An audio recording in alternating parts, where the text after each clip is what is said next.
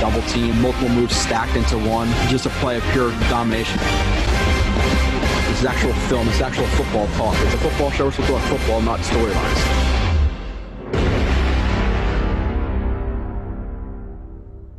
And you are listening to the 38th edition of Blue It Splits. Uh, today, I will be recapping, our tonight, or whenever you listen to this, uh, you might be listening to this after the Jets play the Broncos on Thursday Night Football because this is being released on a Wednesday night. Um, with the film coming out, this is as quick as I can get it done. So obviously, I would like to have it done on Tuesday, so give you guys like two days to watch it. But hopefully, you watch it after um, the brutal.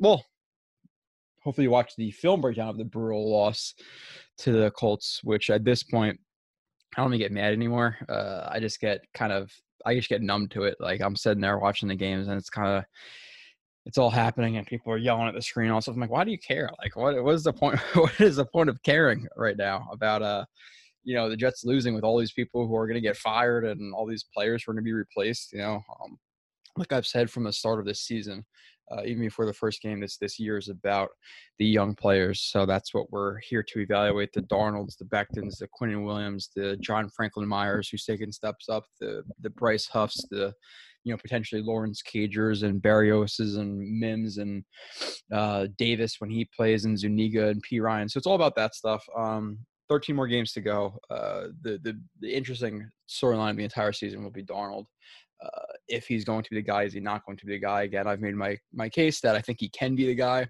but he needs to absolutely show me that undoubtedly he will be a top ten, top five guy after this season.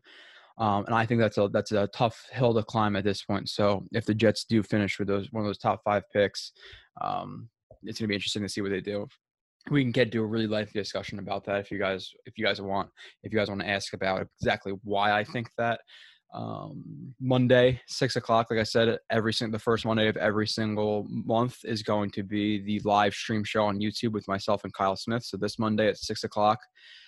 Um, so about five days away, we'll do some superlatives. We'll take some mailbag questions. So if you guys do have mailbag questions, uh, email me at Joe period Blewett B L E W E T T at Jets with an S xfactor.com. You can email me your questions there. You can tweet me your questions. You could comment on the in the YouTube uh, comment section below.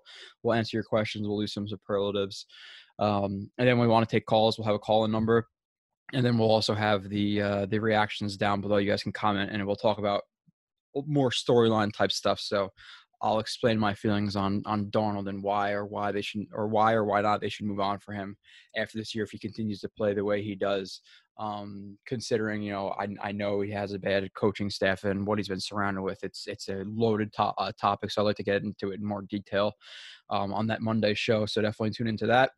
Other than that, uh, Jorby31 on Twitter. Uh, I I post like game day reactions there, which has always been hot and cold. One day I'm hot, one day I'm cold with with those, and people. I always my my follower count tends to jump up and down from those shows. Um, but I've been posting little film on my Twitter, not not a ton. I'm gonna start posting some film in there, but uh, with trying to get these shows done, that like last episode took me four and a half hours, which this one will not. Um, I'm saying that you know while recording the first five minutes of it, so hopefully it doesn't. Um, you guys might be last, laughing at me and calling me an asshole if this is uh, three and a half, four hours, but I don't think it's going to be. I only got 50 plays this week. I shortened it down a little bit just because of how short the shelf life is. Um, the reviews this week, uh, like I said, if you are subscribing on YouTube and you watch on YouTube, if you just go to podcast app real quick, like if you listen to whatever you listen to, Joe Rogan or, or Bill Burr or you know the, the history podcast whatever you listen to if you could just search the podcast and, and drop it a five star that'd be great a review even better. Uh, once we get to 75 reviews i'm going to take the last 25 reviews throw your name into a hat basically the list of randomizer on the computer i'll share that and then whoever comes out will, will uh, win a free t-shirt but we got i think we got five reviews this week which is fa- the best week i think we've ever had so i really appreciate everybody so um Gree Gree whatever that I'm really pronouncing that wrong. G R E E bad line or whatever the hell it is. Uh, appreciate your review, Matt J Z. Appreciate your review, um, Maurice G seventy seven. Uh, very thorough, and no BS. Love that. Uh, Richie P18 and Librero underscore two. Uh, you guys both left long ones. I really, really appreciate all the kind kind of words. You guys are killing it. I was talking to some Titans fans, which by the way, that's why I'm I'm, I'm rocking a Titans cup tonight. Uh, and Raiders fans who were who are in the uh, YouTube comments who watch the show. So I really it's freaking awesome. So uh, let's get on with the game. It's uh, 36 to 7, obviously brutal loss. Uh, the Jets were relatively competitive at first, and you're kind of thinking in your head, like, oh my God, you know, the Jets actually might win this game, might be competitive, but then it kind of creeps in that, this is the Jets of 2020 and it's not going to happen. And it's funny too. I had, uh, I don't know about you guys, I'm not uh, advocating betting, but if you do, I put five dollars down on uh, Braxton Berrios being the first touchdown. I five for I think it was like 95 or 105, whatever it was, and uh, of course, pick six the first play. So you don't you don't pick that to be the first the first touchdown of the game, or not the first play. Sorry, the first drive that the Jets have is a pick six, and um, and then Berrios scores the next touchdown. So that was that was that was fun. That was very you know um, fun to watch. So like I said, 50 plays. We're going to start with the duds because that's what we do when the Jets uh, lose, and that's what they are this year. They're they're losers. Let's let's be completely honest. So, um, again, Monday six o'clock. Call in. I want to hear people frustrate. You know, voice out their opinions, their frustrations, head coaches, who they who they want draft, like whatever you guys want to talk about. Um, I really couldn't care any less. I just I just wanted to chat with the people. I, I thought that'd be fun to do once a month. So uh, you just go into the whatever you listen to or whatever you watch on now on YouTube. Just click on the link; it'll be there and say six o'clock. You can click on it and watch live. Um, and maybe I think we're gonna do one of those shows as well. By the way, I know it's me Kyle Smith a lot. I think we're gonna do one of them with Marcus Coleman. Marcus Coleman, former NFL DB, uh, is a friend of mine at this point. So uh, he'll he'll jump on for one if I ask him to do one. So we'll have that. Um, my my third dud of the game, and we could go into this a lot. I'm actually going to promote uh, some something that Robby Sabo did from Jets X Factor, which we're both for the same website. He broke down the first play of the game. Uh, I believe it's a post wheel concept to the left side. Darnold rolls out to the left side versus cover three. I'm okay with that concept, but the problem, the big problem on that play was that you want to have backside help just in case that free safety does roll over to that side, which he most likely is going to do because of the because of the the boot action from Darnold. But the receiver on the backside runs an out route instead of a crossing route, which would be fine because if it is cover three, or if or if it is single high, you're expecting that man on the backside to either win man coverage, and then whether it be cover one or uh, cover one or cover three, that middle field safety is going to drift over to the to the uh, to the rollout side, and then you can look backside and there should be a guy streaking across the field. The Jets run the concept with the guy on the backside running an out route, which makes absolutely no sense.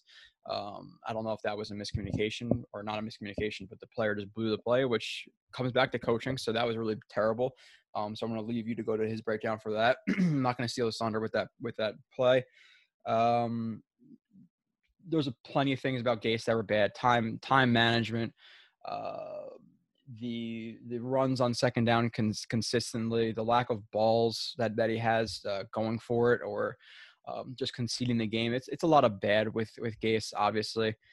Um, I'm gonna show one route concept that doesn't make sense. Again, just with uh with Robbie, you can go watch that if you if you do subscribe to him as well. If you watch his stuff, um, I'll promote that. So let's uh I gotta manage some of my screens here.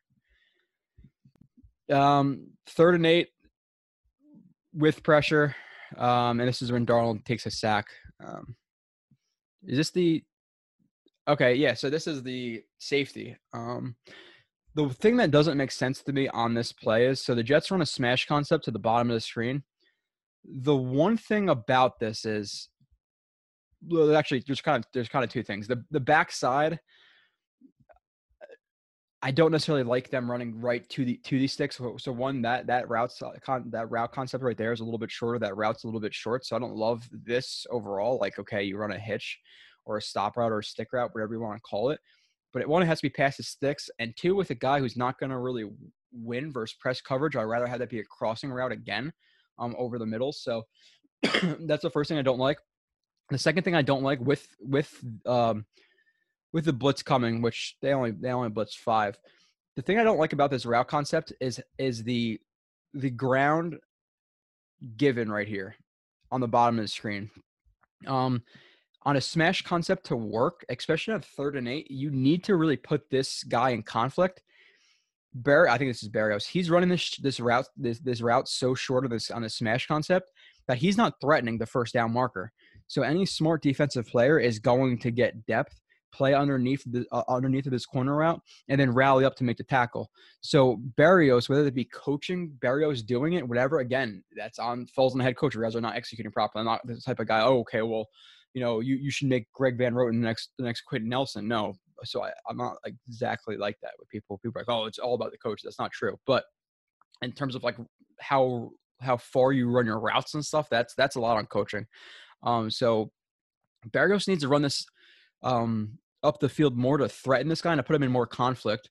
Um, and if not that, he needs at least put this he, this route at least needs to be a little bit shorter on the top. But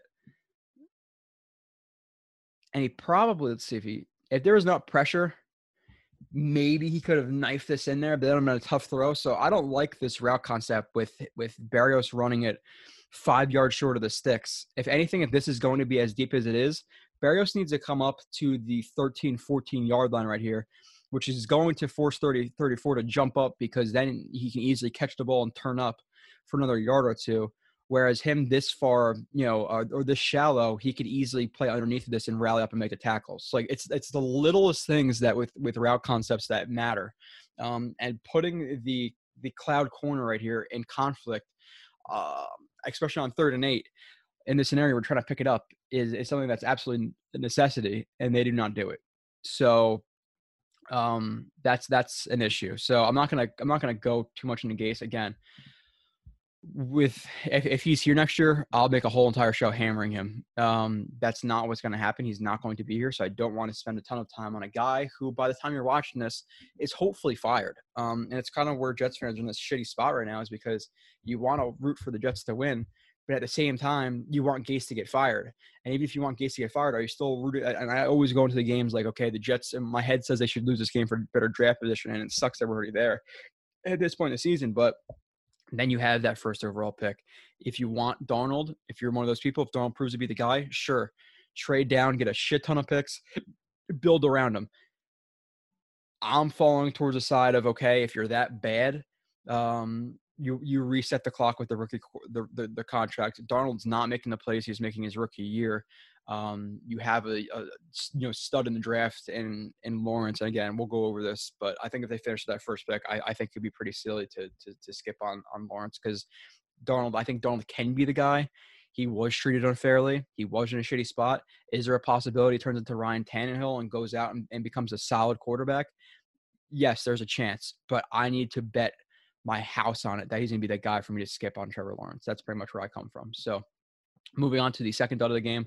Again, don't want to hammer Gase too much. He's hopefully fired by the time you're even listening to this, or hopefully you listen to it right before the, or uh, tonight, or even before the game. But if you don't, then hopefully you come back uh, just to learn about the other stuff. So defense, um, it was t- terrible. The, the, the defense is the worst I've seen in, in years. Uh, I don't know the ranking. I don't know if they're 20th, 25th, 17th, 12th. I don't give a shit about what the rankings are. I don't. I don't look at stats like that.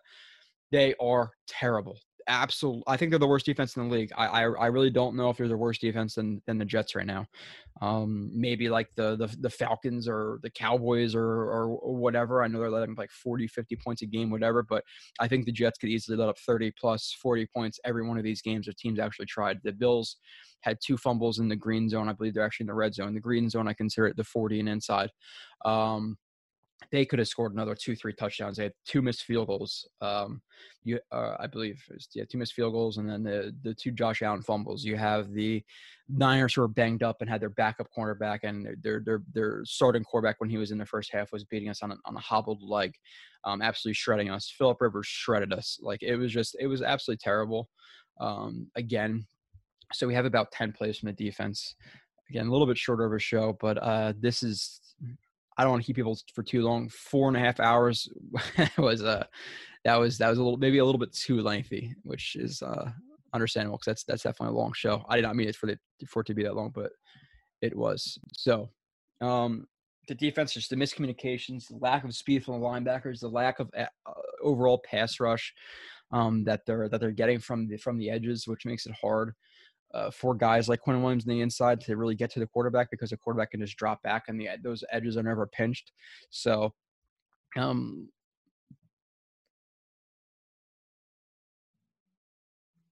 so we have the top of the screen here. They just have a ton of of miscommunication issues. So they they run a, a, a they run a sale concept right here, um, short, intermediate, deep, and it's actually almost more of like a more of like a flood because the top of the guy is he's not running vertical, he's running that corner. So it's almost more of a it's it's, called called a flood, called a sail. They they're both three little reads in the sideline. Usually the flood has the outside guy running the the deep comeback or the deep curl with the inside guy running the smash and then the flat route. Um, so if you want to consider a sail, I would say it's more of a sail than a flood actually, um, just because of where they they run, they run their routes from. But you have a bunch of guys who just don't pass off what they're supposed to be what they're supposed to be doing. So he reads he reads um one to two because he's in the he's in the curl to flat. So once he sees anybody breaking out to the flat, he has to jump on him. He should be reading two to one, so he should match this two uh, Poole right here. But again, they just spot drop. So at this point, I'm fine with that. I think Poole should have carried him, and then Hewitt should have matched. And if Hewitt didn't match, then Poole drops off, and then McDougald jumps on the on the on the deep corner. None of that ever really happens. They all just kind of spot drop. He doesn't match. He doesn't match. Uh, you have McDougald who sees this as the only vertical threat that he has to be concerned about. What does he do? He continues to backpedal and gives him 10 yards of, of room. Philip Rivers rolls out with a really clean pocket and drops it right into his receiver with plenty of room to spare. It's too easy. It's just too easy versus the Jets defense. They are really just that bad. It, it just basic passing off of two to ones, one to twos, things that um, for you know people who don't really know about it, which a lot of people I'm hoping are learning about this stuff through the show, um, seems like a novel concept. Like, oh my god, or they have to do this and that. And that that's crazy. But these guys are paid millions of dollars to do this stuff. People like it's you know at a certain point we have to hold them pretty accountable. Uh, the next guy who I will hold accountable, who the first game, again, you guys come here and, and two people have left the reviews in the last couple of weeks. No bullshit. No bullshit. Bless Austin has been pretty bad. Uh, the first week he missed three, four tackles. Last week he was dreadful, in, in my opinion. Not dreadful. He was bad. Last game uh, against the Niners. This game he was he was bad again. He's he's just not playing well. He, and this is what I said before the season. I believe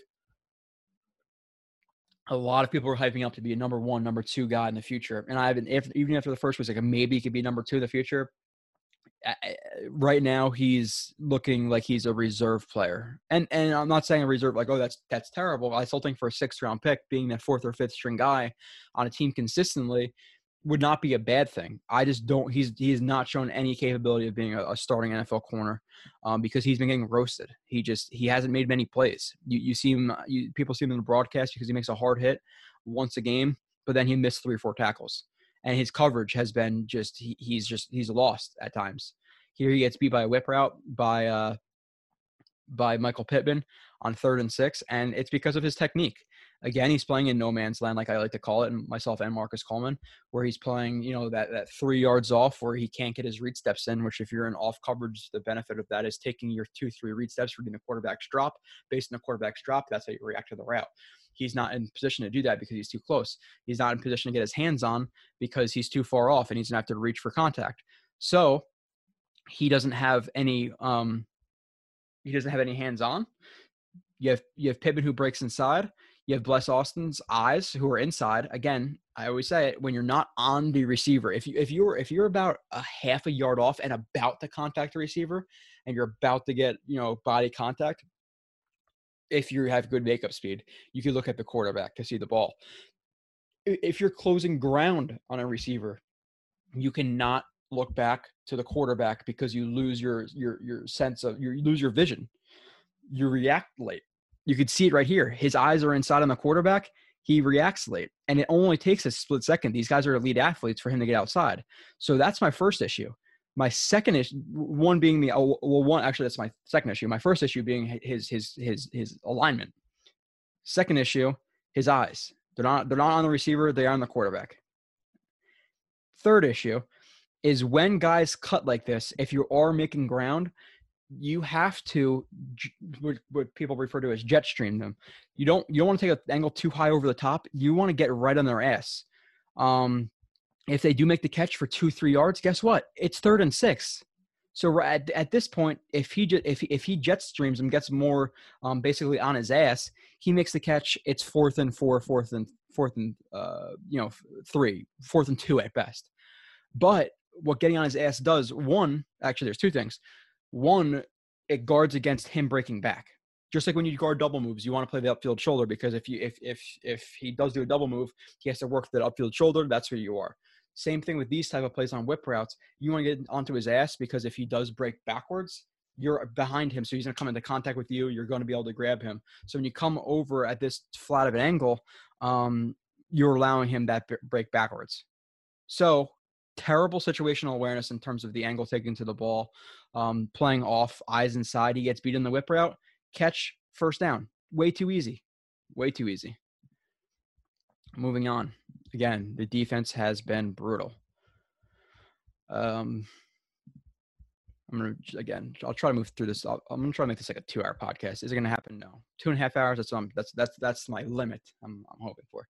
So uh, this is just again. I just threw a bunch of plays from the defense in here. I even do like a, a how do you win versus the Broncos shit. I'll talk about it, but like yeah, again, by the time a lot of people listen to this, it's gonna be after this game. So um, this is some of the penalties the Jets have been getting. I don't know if this is uh, NFL wide, um, but some of the pass interference penalties have been bullshit.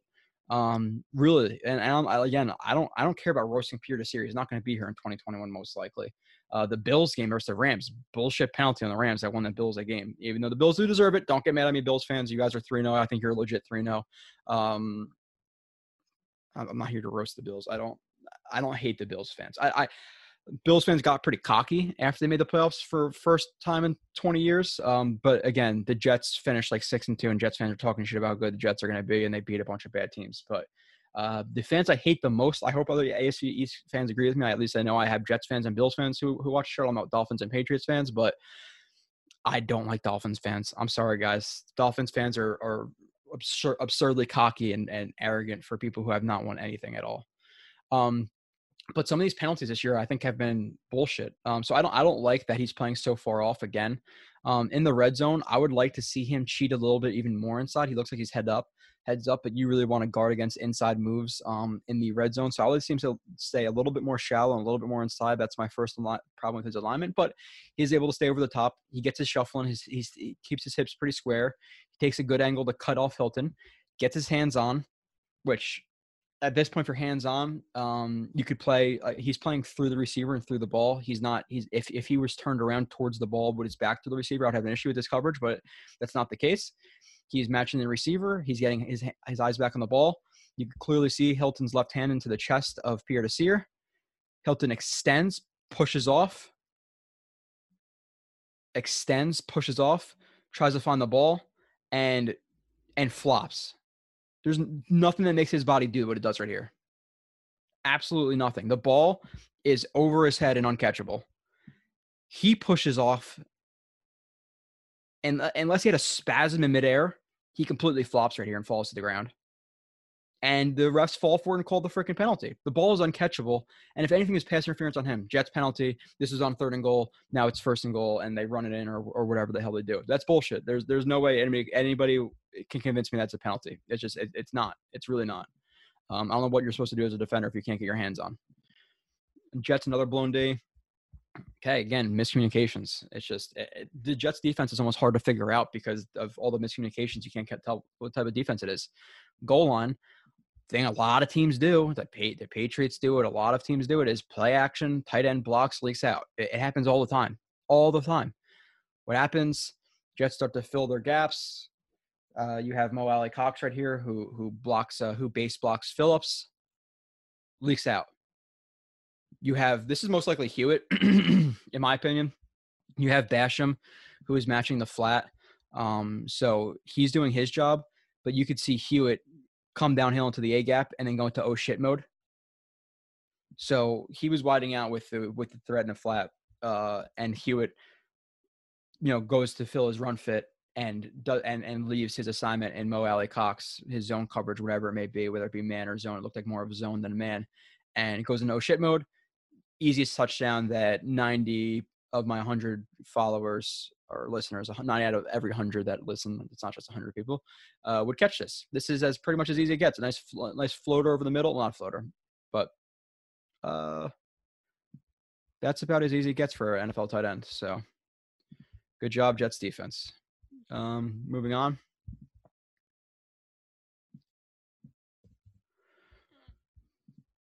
Twenty-one, McDougald blown coverage. He's not been playing well, people, and this is something that myself and Marcus talked about. I, I thought he was an okay, you know, an okay starting safety, and he's been below that right now. He he looks disinterested at times. Clearly, we'll talk about one of the plays he blew, but you have a um you have a high low here. It's like a levels type concept. It's not necessarily a drive because the guy underneath is the guy over top is not running. Um, whether it be a, a, a post or a dig based on the coverage. Um, but they're just attacking the middle of the field with the linebackers right here with the two and three. He runs vertical to take the safety, and this guy's going to run behind the the linebacker level. What happens is you have Hewitt, who oh they open up in Tampa two. He matches. You have the deep guy, and then you have the uh, the over route. What happens? It's a cover two, one Tampa, one one one, or four underneath the Tampa, and then the two deep guys. You have McDougald right here on the top, whose eyes are completely fixated on the one threat right there, who runs a who runs a, a snag, never looks to the other side of the field, is completely absorbed into that, and there is a deep crosser, and it's caught. So whether this be which I don't know why Henry Anderson. There's there was way too much of Henry Anderson. Quinn Williams dropping into coverage this week, so I will give. Or no, sorry. So this is Q. This is Q and Henry Anderson dropping into coverage right here. It, there's too much of this shit this game. I, I, get it. Every once in a while, drop your drop your defensive lineman to be that wall player, um, to basically blow up anything within five yards. Fine, I get it. But dropping them to legitimate coverage is bad because if anything, Henry Anderson should have matched the three um, or the th- becoming the three threat. He does not eat spot drops. In McDougald, who I want his eyes to flash over here. None of those guys do that. Wide open catch with as much room as you could possibly have. And he runs forward for 10, 15, 20, 25, about 30 yards. Uh, what am I looking at here? I don't know why I recorded this angle, but let's see. Really nothing. Just he's got dropping into coverage. Maybe that was my point of, of, of doing this, but it's not pretty. It is bad. All right. Moving on. 26, 27, 31. Austin. oh. I just have Austin with question marks. This is not going to be a good play, I think. This is where I don't feel like typing a description. I was like, what is this guy doing? Okay, so you have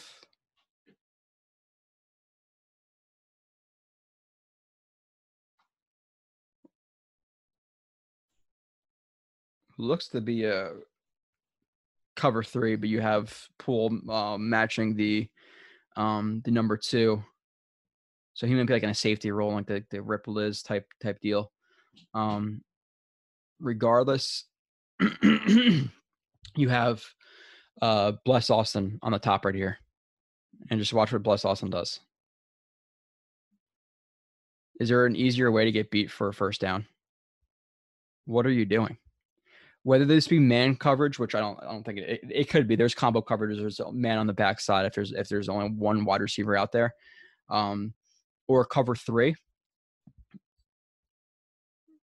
Play heads up to outside, especially if it's cover three. You want to play outside leverage to to funnel everything inside. At least play heads up. Bless Austin stares at the.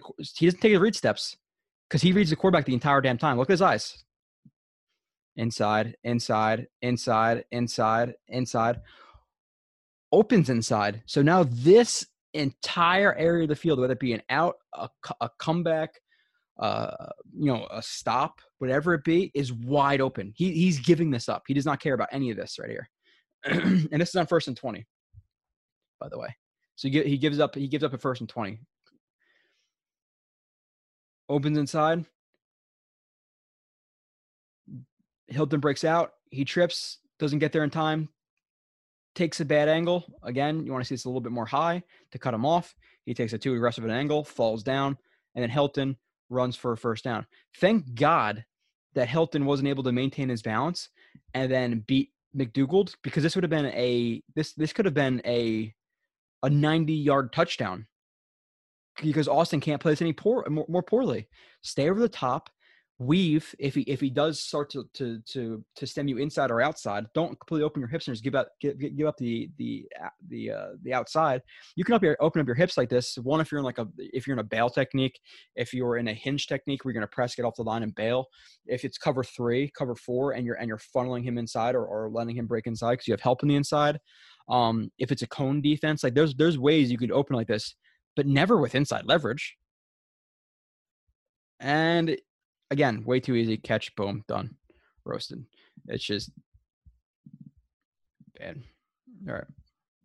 The defense is in no man. Like they, they I, I know they're playing what uh, not not Jeff Driskel this game. Uh, Brett Rypien, you know, but if you can make easy reads for him underneath and just give him checkdowns because the Jets can't tackle and the linebackers can't cover, um, can they? Can even stop a third string, you know, undrafted rookie? I, I don't know.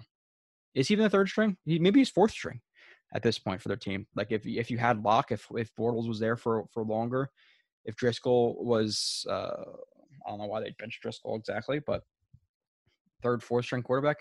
So Tampa two again. The Jets run it so much, and a lot of people will kill uh, kill Gregg Williams for this. I understand, you know, what the hell they keep running zone for.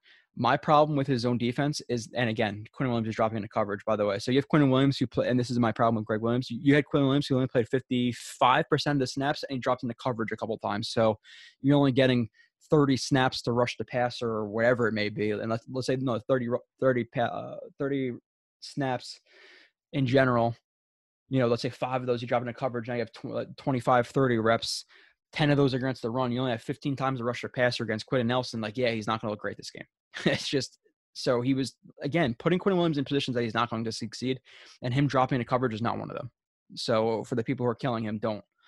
Um, but for Tampa cover for the for the zone coverage, my problem with his defense is not the, the the zone; it's the fact that it's spot dropping. There's there's no matching. There's no one to two, two to one, three to two, all, any of that stuff. It's just get into your zone and cover grass. Covering grass is not successful. You want to cover men. You don't want to cover grass. So what do they do? They cover grass all the time they don't have the capabilities to play in, in man coverage. Like people, oh, play in man. They get roasted in man. Blitz, blitz more, blitz more. I think he blitzed like 30% of the time, which is actually a relatively high number.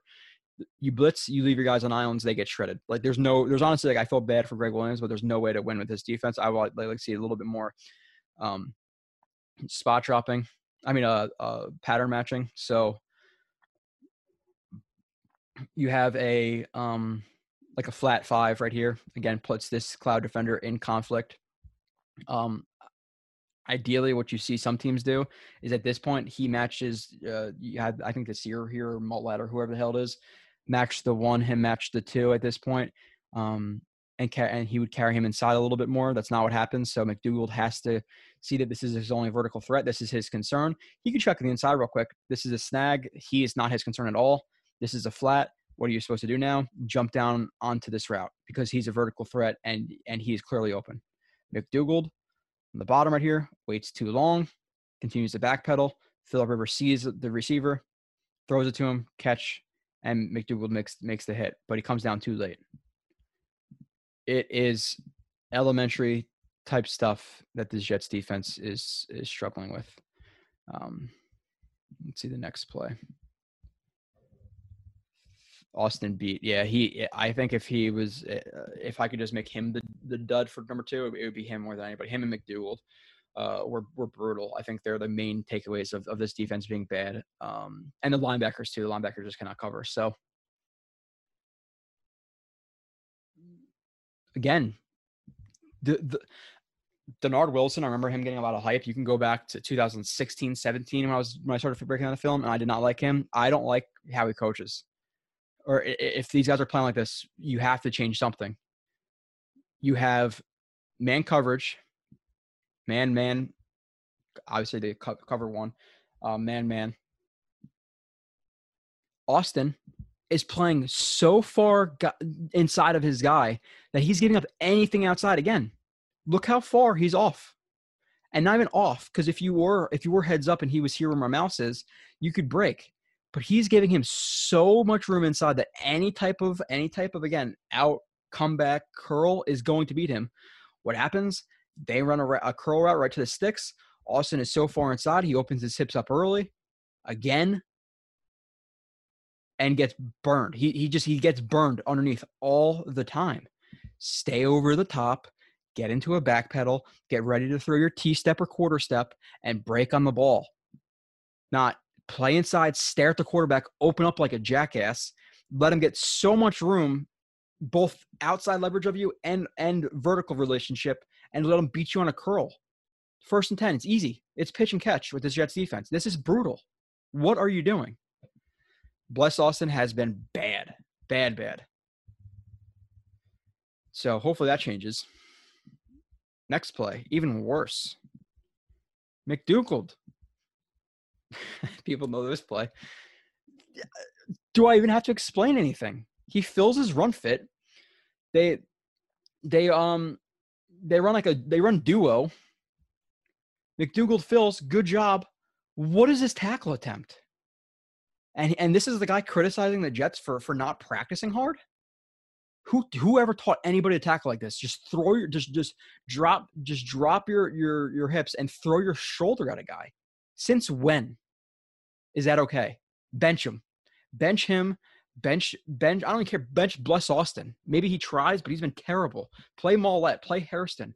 I, like I, these guys are just brutal and even Marcus, like Marcus Maye, man, like his first game, I, I, said it here, and again, you can go back and listen to the shows. The good thing is everything I say is recorded. I said his first game was overhyped. I thought he was solid, but not great. People are overhyping him up like he was the next freaking Jamal Adams. He wasn't good this game either. He got beat last game for two touchdowns by Jordan freaking Reed. The missed tackles are, haven't been good with, with with him. He's not the same guy in the box as as uh, Adams is. Obviously, what do I want to see McDougald do here?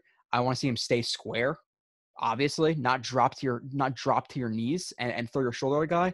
I would like to see him close ground, stay square, have a tight relationship to this offensive lineman who's down blocking on Henry Anderson while maintaining a, a, outside relationship, an outside to in relationship, just in case he does bounce it to the outside. And then once he gets to your plane, you cross your helmet into, into right across his hips, you freaking wrap up and you drive like you're taught to tackle in fourth grade. I almost I'm almost dropping f bombs. So I'm trying to be sensitive to the people out there who do listen with kids because I know it happens. So some shows it's going to happen. Some I'll try to reserve myself. I'm not trying to curse. I don't think it sounds cool, but um, this is terrible, absolutely dreadful. By McDougald, he's gone. Desir's gone. A lot of this team should be gone. The Jets have a ton of cap space, a ton of draft picks. Get rid of them. I don't want to see this shit anymore. This is this is the last year that I'm dealing with the bullshit from the Jets because this is just it, it's too it's been too long of this just uncompetitive football.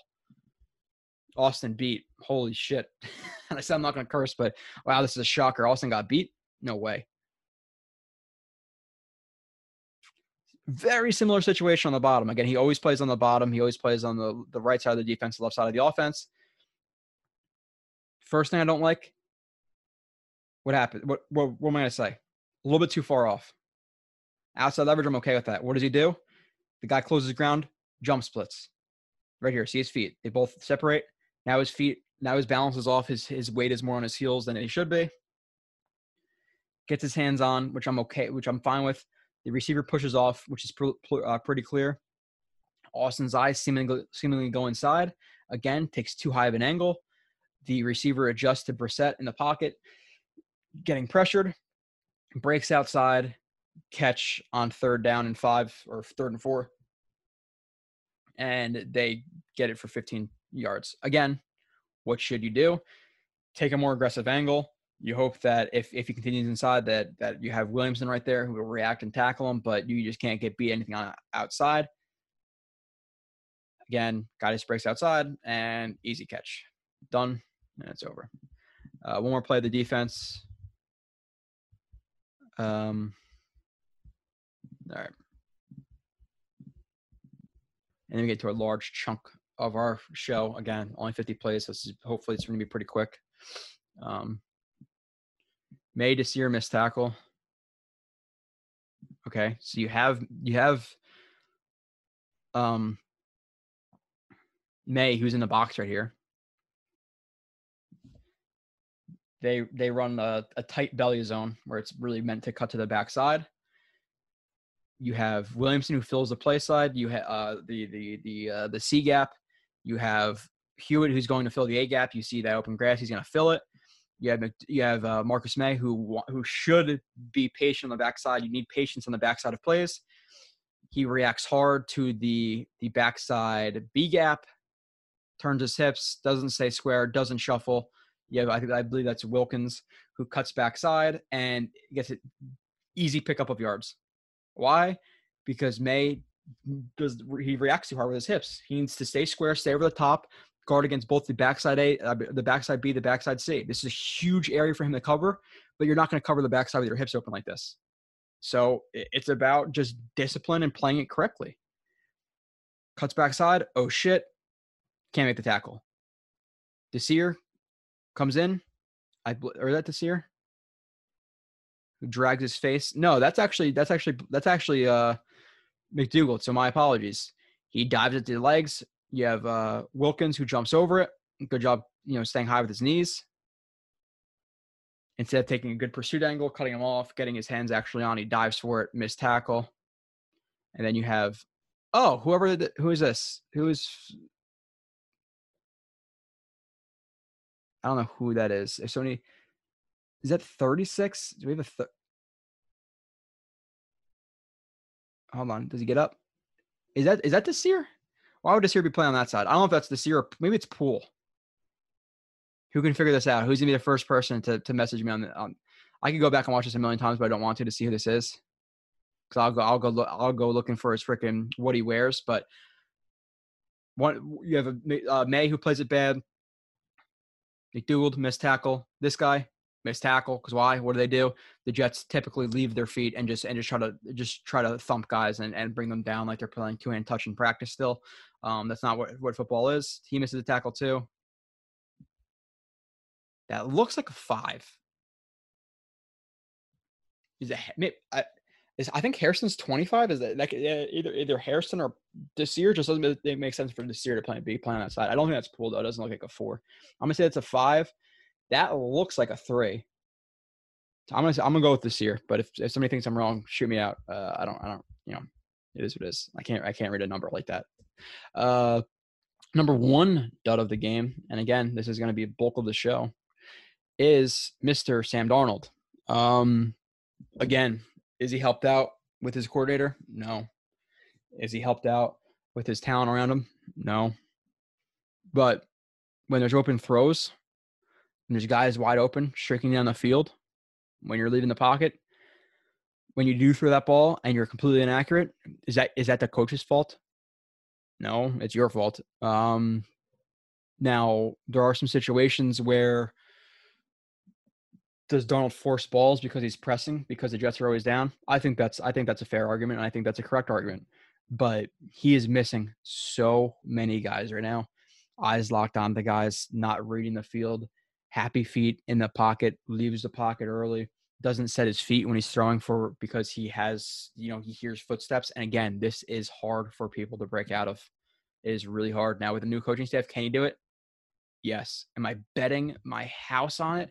which means skipping on Trevor Lawrence or whoever they are. If they finish at, at one, I don't know if they do. If they get another win this this year, listen, if they don't win this game, they got the Cardinals, who I think is a loss because they're not going to be able to contain Kyler Murray. There's just there's just no way I see that I see that happening. They play, um, then they play like the the Bills, the Patriots on Monday Night Football, the Chiefs, uh, I I think the only games they could win this year is this game coming up, maybe like the Raiders game, who the Raiders are inconsistent. They'll play really good, really bad one week. Maybe the Chargers. Like the only games I see them winning after potentially winning after this game. There's five games I, I think: Broncos, Raiders, Chargers, and the Dolphins twice. I don't remember the end of the schedule. Maybe the Browns, if the Browns are really playing that poorly, but the Browns are going to shred you in the run game. Um, Nick Chubb is one of the best running backs in the NFL. So, and oh, Jets defense line is great. Yeah, it is versus inside runs. Outside runs, is not great. So, um, here first interception for for for pick six. So, Darnold said this, and and this is a third and and six. Could he have gone a different direction? Yes. Do I want do I want his eyes locked on? Because look at his eyes are locked on to one read the entire time he's not reading the rest of the field. Um, I do not want that. Do I like the fact that Cager is breaking inside versus inside technique of a corner? No. Do I want him running an out or or you know a comeback here? Yes. Could he have run this route better? Yes. This is my problem with his route running at, at at Georgia was his his route stems are just they don't do enough work. And for him to just to just open up outside like this and just start to drift outside, you're letting him squeeze you and you're letting him get in good position. What happens?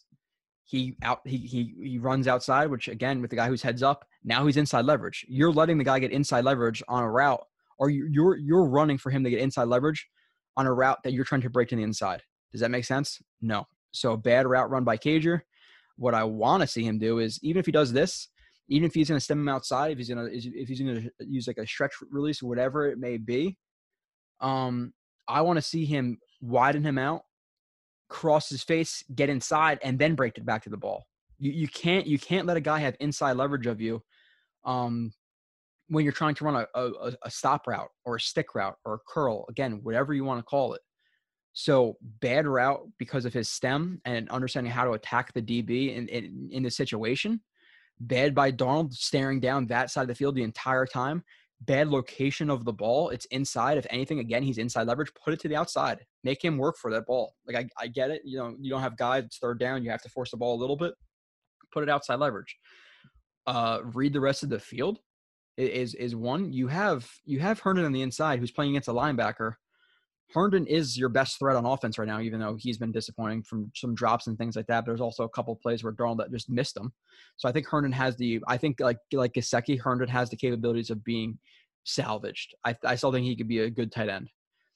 He has inside leverage of the tight end. You have Herndon who breaks inside.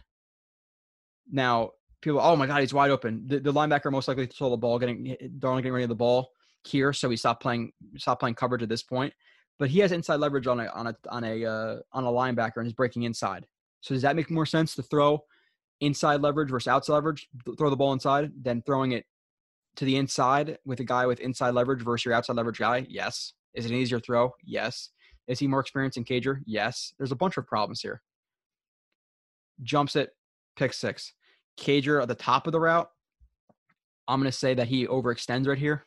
His left foot, that stop step, he's he's really lunging into that. Again, this is not conducive with him dropping his weight into the ground and getting back to the ball. So that's one thing he overreaches and he doesn't fight back to the ball. And the and the pro and the reason he's not fighting back to the ball is because he's trying to get out of his break in three steps. And and this is a, like again, this is things I'll bring up that I'm not blowing smoke up my ass, but I don't think it's even necessarily fighting back to the ball. I think he's drifting back in his break because his break is bad. You're not going to see a guy overextend like this with their stop step and take one step and then be able to get out of that break. That that would be elite route running, like elite, like it. Jer- like Jerry Jeudy can maybe do that. You know, the really really good guys in the league want like one two breaks like that. But even with Jeudy overextending like that and trying to get out of his route break and break back to the ball, I don't think he could do it. And he's one of the best route runners in the league. Keenan Allen, none, none of those guys could be at this point right here where he's lunging and get out of the break good and attack the ball. It's just not going to happen. So it's not necessarily him fighting back to the ball. It's it's his break it's his brick and him drifting back because of his he's throwing his momentum forward and not down. Picked touchdown. Uh guess you're gonna watch the offensive line here. So just to give props to other, some other people, Lewis had a holding. He had a bad player too. I think Lewis overall has been better than I expected. Um, you have McGovern, who I'll get into. He was clearly injured in this game. Um, I, I could tell he was injured. He just did not look as aggressive as he does. So he he played poorly, but I, I think he's playing through an injury. Um, he's been a little bit of a disappointment, but I, I do think he- he'll bounce back. His ta- his tape was good with the Broncos. The only problem with the Broncos was it was it was a one year of good production. So does he does he even out? It's like watching it's like watching just one year of Poole last year and expecting that to be him for the rest of his career. Which you know maybe I should watch more, but that's just how it is. How it is. Sometimes I watch two seasons, sometimes I watch one. He was good last season. I think he'll bounce back. Chuma Edoga overall.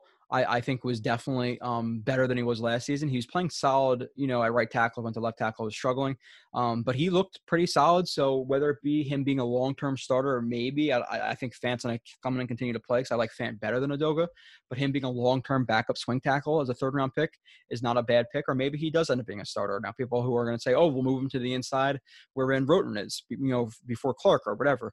He's not, it's not Madden. You can't just switch right tackle to center to, to left guard to, to left tackle. It doesn't work like that. He's not strong enough to play on the inside. He's just not. He's a tackle. That's he's strictly a tackle. Um, good job with his figure here. Nice, nice balanced. Opens up at a good time. Lands his hands, double punch. Lands his hands, runs his guy off the arc. Good job by him. Um, Becton, same thing. Creates depth, good balance. His head, his head, his head, uh, head isn't bopping up and down. Gets in that contact window. Gets his left hand on, and uh, I think he gets got trips over over Ballage, but he's out of the play. Moving on. Um, four, six, seven. Forced to Griffin. Okay, so the people say he forced this ball. I don't think he forced this ball. I think his ball trajectory is off. Play action. So the problem, so so there's benefits and positives to everything. So like the Jets, like a lot of people will say, and, and I agree, they need to run more play action, more bootlegs. The thing you need with with play action is you need offensive linemen who could block because one, obviously his back's to the to the defense, so they're having more time to rush him and, and, and less time for him to identify those rushes. Um, so that's one. Two is offensive line has to hold up for longer. Three, um, you need guys who can who can get open and and and and stay open because if you have play action, you know obviously Darnold can't throw the ball for one, two, three seconds. So you need guys who can sustain their openness um, instead of just doing quick hitters where they get open. So there's there's a, couple problems. Obviously, the rusher and see the rush a couple times with play action where there's guards in Darnold's face. So they, play action is a supplement. It's not something you want to do every single snap. Now the Jets should do it more, but I'm just giving you some of the reasons that teams do not do it all the time. Because look, at this whole time he's handing the ball off, which one the Jets do have to take more discipline in their play action fakes because they never fake people with their play action like they might initially, but Darnold like it's never like okay, this action is faking them, but it's not you don't you don't have that split second where did he hand the ball off because he always pulls it short. Quarterbacks tend to pull pull it short to get the to get the ball out if they're under pressure. Darnold obviously has a sped up internal clock because of his past history with the Jets. So he always pulls it short. I don't know if I've ever seen him put into a guy's chest. Play action. You have um, you have Herndon. I, I, like this route concept to be completely honest. So this is a this is a time where the Jets um,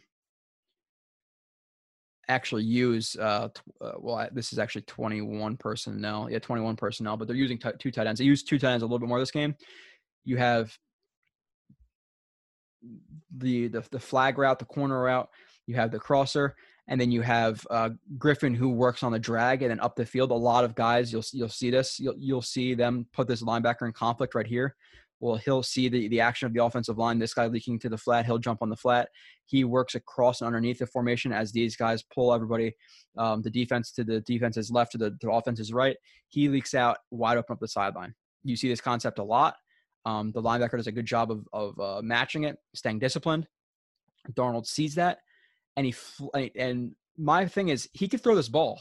You see this ball completed in the NFL. This guy is too far inside he's he's over the top of him, but you have to put it in an area where um, you could you could reach the the tight end before the uh, the free safety drops down. What does Darnold do? In my opinion, I think he puts too much air under it. I, I think at this point, you need to put this ball on a, on a line. You need to put this ball on a line to I don't I don't know exactly where it is. Let's say let's say the 47 48 yard line. So I want to put I want to see to see him put it about here and on like I said on a line on a rope. You don't want to float it up. So I think he floats it up and it allows the underneath linebacker to um, catch up to the ball. So people people like, oh, he forced this. When he's throwing the ball, this is an open space patch of grass. This is not a forced throw. This is not throwing into triple cover. Like it is technical, I guess, like triple cover by the time the ball gets there. But this is not a bad decision, bad execution for me. Over the top, way far inside. This guy, he should be able to hit this throw right here. What does he do? Again, this is not the easiest throw to make in the NFL. You want to see this ball completed. Floats a little bit too much, allows the linebacker to work underneath. Blocking. It's all fine. By the way, I will give props, even though he, dropped the ball this year. Small props. Griffin has improved his blocking this year, at least to me. From the plays I watched, he stood out a couple times like, oh, that's actually a pretty decent block. So throws his block. Darnold throws it. Again, he looks like he's stepping the bucket here. So he he's just he's never he never makes it as easy as he can. Like I, I know 97 is pressuring him right here, but he can step into this throw. What does he do? His his weight is on his heels. You can tell his weight is on his heels, and he steps in the bucket. He doesn't step through the throw. Again, makes it um, a lot of arm. And you see how Griffin has to work back to the ball, and yeah, the safety's coming over the top. But if he was to put this on a rope instead of floating, you see how high that ball is. Then these guys wouldn't be able to close as much ground. So I want to see him again really lower that ball's trajectory to make it get there faster. Because at this point, he's open. He could have hit him. Moving on. Darnold scramble. This is a. Is this the play I'm thinking about? This is a really good play, but a really bad play at the same time. I would say more bad than good. Okay, so bottom, we'll, we'll watch Darnold after this. You have the, the China concept. You have the short in and the out. I mean, in the corner. Darnold gets out of the pocket. This is a play he makes a thousand times, not a thousand times, nine out of 10 times his first year. You have Herndon, who runs the out route. You have the the defensive back, linebacker, wherever he is, look back inside. And again, this is why you do not want to look inside because you lose your your threat. Herndon breaks up the field. His threat's to looking inside and then realizes it. Oh shit mode. And he's beat by five, ten yards. Darnold scrambling out is looking this way. Why does he not throw this ball? Why? Throwing in the like, and, and this is the problem. This is what he was good at his first year, even parts of his second year rolling out, making. And there was a player too where yeah, he looks great. Where he's throwing a ball, you know, across his body to Braxton Berrios, all this stuff. But there's also plays like this where this is two plays this year. First game, Jamison Crowder streaking up the sideline wide open, doesn't throw the ball. Herndon streaking wide open up the sideline, even more even more so than than Crowder in the first game. What does he not do? He doesn't throw the ball. He has to float this in the air, general accuracy. There is nobody here, absolutely nobody. You have to make this play 10 out of 10 times. His eyes are looking at the rush. He tucks the ball and runs for a first down. Looks great. Oh my God. He had broadcast. Look, he, he broke tackles. He ran for, for a first down. What do I see? This terrible. This is terrible. And can this be fixed? Is part of this is is part of this the roster construction the first two years and him not trusting his eyes and and being either too aggressive in some situation or too conservative in others? He's in his head, yes, but after all that stuff, you cannot baby him. These are plays he needs to make. Does this change with coaching and a better team? Maybe. Can you bank on it? I, I don't think so. I don't know. And that's the biggest thing. I don't know. And what I do know is that if if if the Jets do move forward with him and they do get a top pick and he continues to make plays like this, the Jets aren't going very far. But now, if he if he had this, if he had a, a good offensive line, if he's in the Bills situation, the Ravens situation, any of these situations, year one, year two, do I think he could have been a franchise quarterback? Yes. Did I say I think he could be a top ten quarterback? Yes. Am I banking on that now? No, I'm not. He's just he he's he, at this point what he looks like is damaged goods. He's not the player he was year one, and this is year four. This is a play you need to make. It's wide open, absolutely wide open. Ten times out of ten, throw that ball. Touchdown, eh, you know, ten yard scramble, great. Could have been a touchdown. Not good, people. I'm not trying to kill the kid, uh, but I think we have to be fair. I, I, think there's situations where I could show that the route concepts aren't good, like on that third down where they run a smash concept and the and the, and the underneath route doesn't doesn't put the the cloud corner in conflict. Yes, sure, but there's also times like that where it's him. There, there's problems with him as well. It's not just it's not it, it's a lot coaching a lot of the town around him, but you guys got when you have guys streaking up the sideline. Listen, and I'm not comparing anything you know, too much to Russell Wilson, but Russell Wilson's had a shitty offensive line and some decent weapons, is and he's an MVP candidate. I know this year it's better with Metcalf and Lockett and all that stuff, but overall his offense hasn't been great. You need to make plays like this and there. Again, this is a problem with some of the play actions. You take your eyes off the rush, you take your eyes off of your reads. There's a guy right in his face. Darnold, this is a plays that he makes that really, really make you know uh, you think he can. He has it, but it's just too high and low. It's too high and low to play to play. It's too high and low from game to game. I think I say that play to play game to game. Yeah, rolls out, sees this guy rushing at the angle he is, reacts to it, gets two hands on the ball, continues to have two hands on the ball, drops his hips, drops his shoulder, pulls the ball away from the defender, rushes up the field, throws the ball out of bounds, which I'm, which I'm fine with this decision to throw the ball out of bounds. At least he threw the ball out of bounds. Again, they they were banking on number 97 right here, crashing down the line of scrimmage. It doesn't happen. Could he have thrown the ball to Wesco? Sure, but it wasn't going anywhere. Throws the ball out. I'm fine with that play. Darnold scramble TD. Okay, so this is the play where people say, "Holy shit, great touchdown." I agree. It's just too too inconsistent with him. Yeah, I'm not trying to hammer him. I I really really liked him coming out of draft. I thought he could be a top five, top ten guy. I just think we have to be fair with them. Now, if the Jets do finish with, let's say, three, four wins, they finish with the fifth, sixth pick, and the new coach comes in and he decides he wants to move forward forward with Darnold, They draft Penei Sewell or whoever they're going to draft. They take their, I think they have like two seconds this this this draft too, like two seconds, you know, two third, whatever it is. They have a shit ton of picks next year, a shit ton of cap space. So if they add a guy like Juju, draft Penei Sewell, draft a guy in the second round at receiver, uh, you know, they draft another offensive lineman, so they have, you know, they've been you're going to next year with whether it be Penei Sewell at right tackle, Cam Clark at, at right guard, or another guy at right guard, McGovern, Lewis, and Becton, like that's a solid offensive line. Yeah, then you add, you know, let's say Juju and a second round receiver plus Mims, you know, and Crowder. Okay, now you're looking at a at a pretty. I, think the offense can turn around pretty quickly. I think the more work has actually be done to the defense.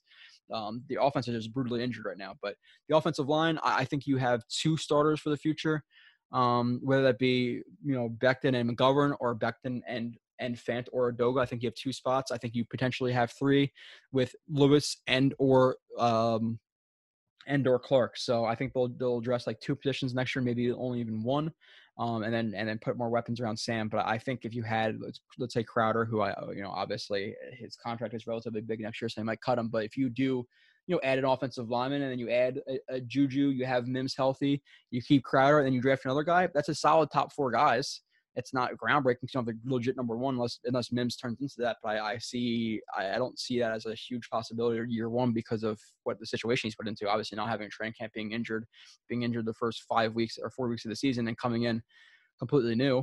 Um, okay, but look at Darnold drops back, doesn't see anything wants to throw. I agree with. There's nothing open, not not open. You know, open, but not, not going to throw that. This is this is you could you could throw a seed into there, but it's not what he wants. I'm okay with this decision see some pressure in his face. Again, sees the angle he's taking, drops his shoulder. I don't know if two hands are on the ball right now. Arm tackle, breaks that, continues to read the field, scrambles out to his right, breaks another arm tackle. Good job by Berrios right here, who did a good job this game for the most part. Some of his his routes are schemed open, but breaks inside, sees Darnold rolling out to his right. Berrios breaks it back outside. Darnold sees him, throws the ball, general accuracy, puts it right on touchdown. Now, why couldn't he throw these type? Uh, you know, he can make this play, but he can't throw it to Herndon streaking down the sideline with 10, 10 yards of space. Again, too high, too low. Reads the field. Who gets who gets beat here?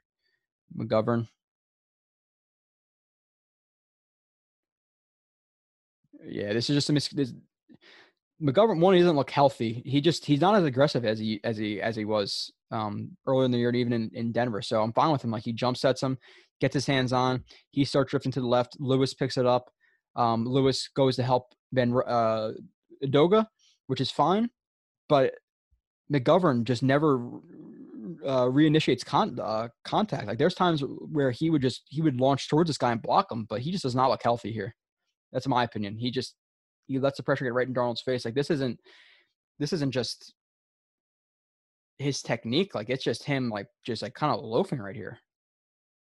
Again, Darnold drops his shoulder, two hands in the ball, pulls it away, breaks that tackle, sees the pockets getting crowded. Again, thank God that this guy's a, lot, a little bit more athletic because he could have got sacked here. Like this is the high and low, but he could have got sacked here. Good job by Edoga working back. Sees Berrios, boom, touchdown. Great play. But again, uh, too far and in between. 18, 22, 24. About 10 plays left of Darnold or so. Missed hot, Mrs. Hot read. Okay. So obviously in this situation, just based on alignment, you have the uh the the Y trips, whatever you want to call it. I call that Y trips with, with he's involved in the trip set, uh reduced splits from all these guys. He's involved in it, but he's the Y. Um, play action again. Who is this selling? Not many people. Uh, you know, I don't think anybody thinks he's running the ball right here. You have the you have the cat blitz. Darnold again. This is situations where he just needs to process it. You're rolling out to the right side. You have a you have a blitzer. You're going to recognize this blitzer. Berrios is wide open. Wide open. Stops his feet. Tries to tries to juke out. Uh, who who is uh what the hell is his name? I, I forget this guy's name. I I, I would I'll remember it in five minutes, but not right now when I need it, of course. So again, what happens? He needs to recognize this blitz that might be coming especially when you have play action, you got to be aware of something that could be, you know, faced or you could be faced with it when you get uh, when you run through your play action fake. Uh, Darnold, this is his hot read if that corner blitzes. Berrios is wide open. He pulls the ball down and takes a sack. Why are you not throwing that ball? For what reason? And listen, third it's third down. Berrios has to get to what? The on, let's let's move forward here. He has to get to the 46 yard line. He is at the 40, the 49, 40, you know, 48 with plenty of room. What do you do at this situation? Throw the ball, plant your feet real quick and throw it, launch it to him. No, doesn't do that. Pulls the ball down, takes a sack instead. Just not good football. It's just not. Okay.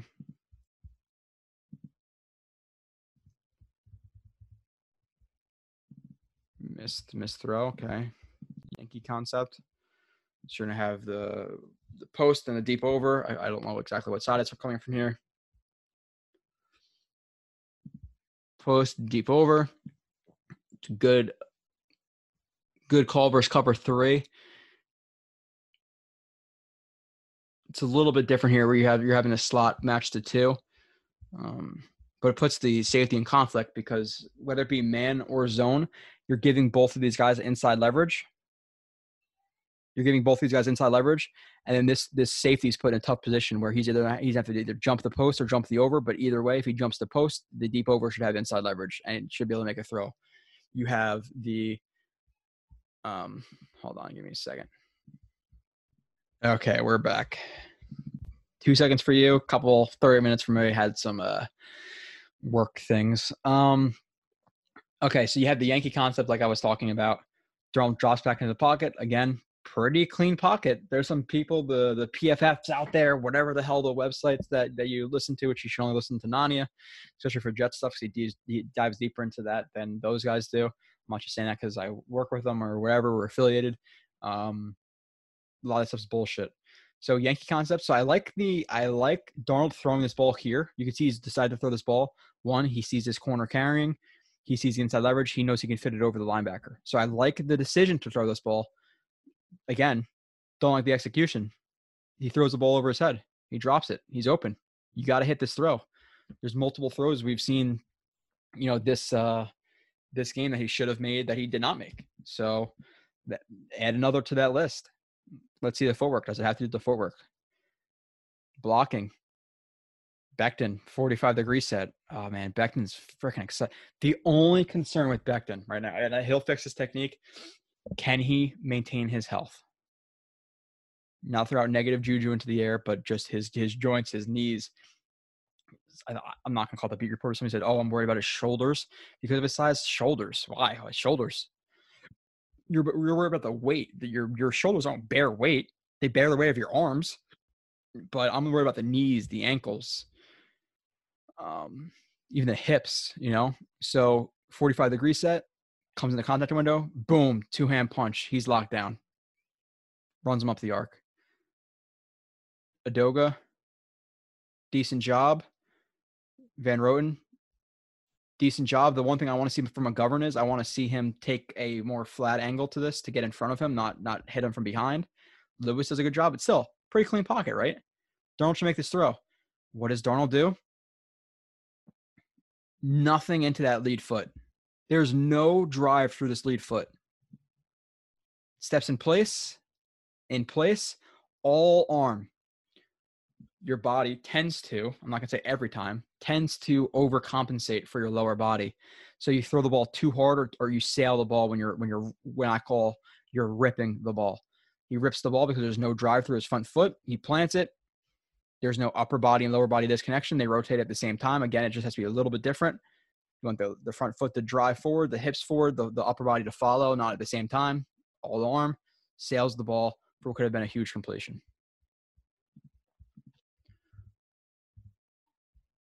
Moving on, Darnold interception in the red zone. People were correct, I think, in their uh, evaluation of this coverage, and either whether it be whether it be he thought it was zone and it wasn't zone, or what most likely happened it wasn't man coverage and he expected a zero a zero call where they go first in first out. Um, what, whatever it be there, there's miscommunication. He he lets uh, Cager inside of him. Darnold reading the, the, the field as soon as he gets to the to the bottom of his or the top of his drop, the bottom of his drop. I know that he's reading the side of the field. At this point, he should see Cager streaking, and these guys can recover to the outside. You have the, you have the safety inside. Cager isn't expecting the ball right here. He's going to turn outside. So what do you have to do at this point? You either have to put the ball, float it towards the back end of the pile, the, the, the back on uh, the back line of the end zone, to uh, put it in a place that Cager only Cager can catch it, but he eh, this corner cannot recover, or or you put it on a line and you put it right at his outside shoulder, so he as soon as he turns for the ball, it's there. If he drops it, that's his fault. It's his job as a receiver to catch that ball. So if he were to put it on a line to his to his outside shoulder, he turns, the ball is right there in his chest. So Darnold either needs to be quick, in either way, in either sense, he needs to be quicker on the trigger, put it right on his body, or float over the top. But you cannot lead him to where the corner can make up to. Leads it to where the corner can make up to, jumps it. Again, the ball, if he's breaking outside, needs to be high and outside over here, where the corner had no chance of making that play if he just floated it. Or the harder play is to put it right to his outside shoulder right here where he can turn and catch the ball. This isn't just money money quarterback. This is this is quarter this is quarterbacking 101. Float this ball. Doesn't do it. He needs to recognize where where the potential issue is. And that's this corner making up ground underneath. Outside shoulder, over top. Doesn't make the right decision. Puts it in one spot he can't. Boom, it's picked. The blocking, pretty pretty solid. Edoga, Edoga gets pressured here. His his right hand shoots too high. You see what I said with, with the right hand, with the hand shooting too high. Exactly what I explained with Becton is sometimes it will land on the shoulder. And Becton, if we're getting really really technical here, which I like to do, Becton because he's shooting at a higher angle, his arm will be shooting down onto the shoulder, so there's less chance of of slipping over the top because he's shooting at a downward angle. If you're shooting at at a at an even or upward angle, your arm is gonna have more of a trajectory, uh, uh is more the trajectory of slipping off of the shoulder. Little thing there. So so Becton has a little bit more of room to shoot at a higher angle or a higher relationship to the shoulder to the body because of his arm slot and where it's coming from. You guys watch this for the technicalities. That's that's what we're about. So back uh his arm slips over the top. Uh you have he, he gets long armed, rushes up the arc, rip, gets thrown pressure, but everybody else does a pretty good job left hand shoots. They they they they contain the uh, the the nose tackle, Lewis and McGovern.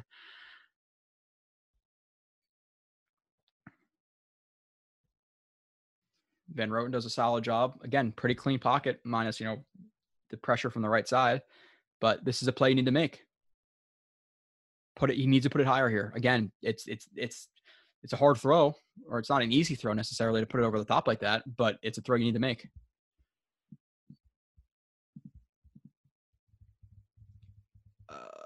Next play, 29.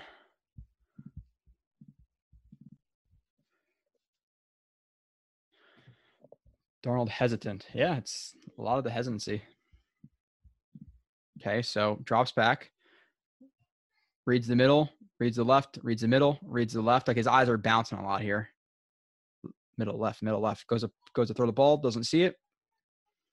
What he should see right here is You know you have your receiver working on the drag. This guy is a, he's way over the top. So lead him. I'm not even saying here. Like whatever whatever you want to do. This looks like it might be an option route, like a jerk route from from Berrios, where he can he can sit, go outside, or go inside. So it might be a, a jerk route. So Darnold doesn't have to throw it there. But once he comes back to it, he pulls the ball down. Get rid of the ball right here. The linebacker's over the top. He has inside leverage. He's running. His hips are, you know, are square. His hips are pointed to the outside. Who's going to win the outside angle right here with his hips open, his hips open to that side, and his hips not open to that side? Him being a shifty uh, receiver, you know, relatively good burst, and a, a middle linebacker. Throw the ball. Get rid of the ball. Throw it there. Lead him. Play need to make. He drops the ball down, scrambles outside. So that's one. That's my that's my first issue. Second issue is Berrios right here. You have these two guys, the linebacker in, in coverage, and he's running to the sideline. There's nobody here to cover Berrios. Do you see what I'm saying with this hesitancy? Can that be fixed? I don't know. Okay, there's a guy over top. I meant to towards the sideline. I remember now, but I want I want to see him throw the ball here, get rid of it, lead him, and his eyes are down the field right here. Mm, you can't make this throw. He's not recovering. He's not recovering. He's not recovering. Lead him to the sideline, not not upfield because you want the safety to get there, but lead him. What do you? Why? Concerning this this game. This game was very very very concerning to me. Very. With these these throws, this game and the Bills game are bad, like bad, bad, and and the and the 49ers game was only okay you know, minus these flash plays he's making, he's been he's not been good. So um we'll see what happens the rest of the year, but he's got a lot to prove. Again, is the pocket is the pocket the cleanest that I've ever seen? No, he has some pressure. But is this is this a big pocket in, in the interior if you step up? Yes. You have you have McDermott who who's you know they're been in the arc and maybe he can get there versus Houston. You have um you have Edoga who is getting bull rushed a little bit, but listen, they both do their job, you know, relatively okay. He has to step up. The interior guys create a clean pocket. You know, McGovern and and Van, uh, Van have this guy blocked. Uh, Lewis has his guy blocked. Hitch up in the pocket, have nice, clean, smooth feet, and hit this throw. Herndon's wide open. Completely throws a ball. Now, now should Herndon catch this? In my opinion, yes. It's on one hand, so it's not the easiest catch to make, but I, I, would like to see him bring this ball in. It looks like he he taps with the one hand and goes to catch it and, and misjudges where the ball is going he's looking upfield. That's my opinion. So I don't think he looks this in like he could have. But Darnold, his feet are just so uneasy right here. Take at this point, one hitch up. You don't have to hop into it. Just one clean, smooth hitch up, and plant your feet and throw the ball. But he continues to climb. He's, he's, he's on his he's, he's getting toesy. He's on his feet and just throws the and, and and throws the ball. Even if like if you don't have great lower body mechanics on this, you should be able to hit this throw. It's it's a, it's a 15 yard ball, you know, even less, 12 yards. Hitch up, smooth feet, throw the ball, deliver it 10 times out of 10. What does he do? Throws the ball behind him, misplay. Telling you guys, like, and I and I get it. I I get the whole argument for Darnold, but with this stuff that I'm showing you, and I'm not just picking bad. Eh, listen, if you you if you think I'm just picking out the bad plays, you you haven't been watching the show for very long. You don't know me very well. Um, this is concerning, and will this be fixed? I don't know. So you have to bank on him with seeing this stuff, him being a top 10 quarterback to ever win a Super Bowl. Do I care about being a, an 8 and 8, 9 and 7 team, getting bounced in the first round of the wild card and shit? No, I don't. I want to win the Super Bowl. So if this guy can't bring you, then you have to move on, especially if the number one pick, you know, or number two, and it's Fields or Lance or whoever. Hesitant, okay.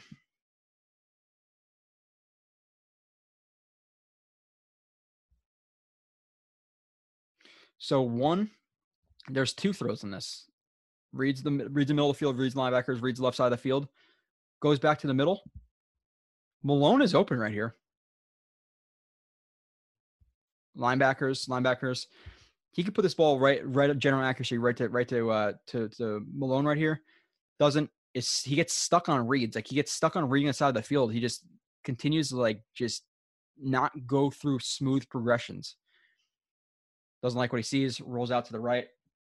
I like how he pulls the ball down right here away from that arm that he sees coming. So good awareness right there. Again, his eyes go down right here.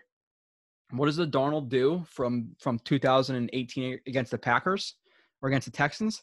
He sees Herndon right here. He floats this ball over the top. It it, it happened. It, I I watched that game. This is not the Darnold that we had year one, and that is very concerning. It, it's because of a lot of things.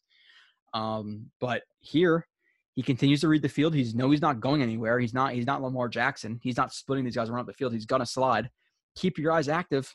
See Herndon right here, or Malone initially doesn't. Herndon does what he has to do, drifts upfield. Darnold can jump past this. Well, you know, or he used to be able to jump past this a million times out of a million. Um, but now he's just off, man. It's just not there right now, especially in this game. Hopefully he bounces back. And if he doesn't versus the Broncos, you got some bad news for you. I don't know if he's ever coming back. Um, not trying to be too negative, but he, he deserves to be hammered this game. He was terrible.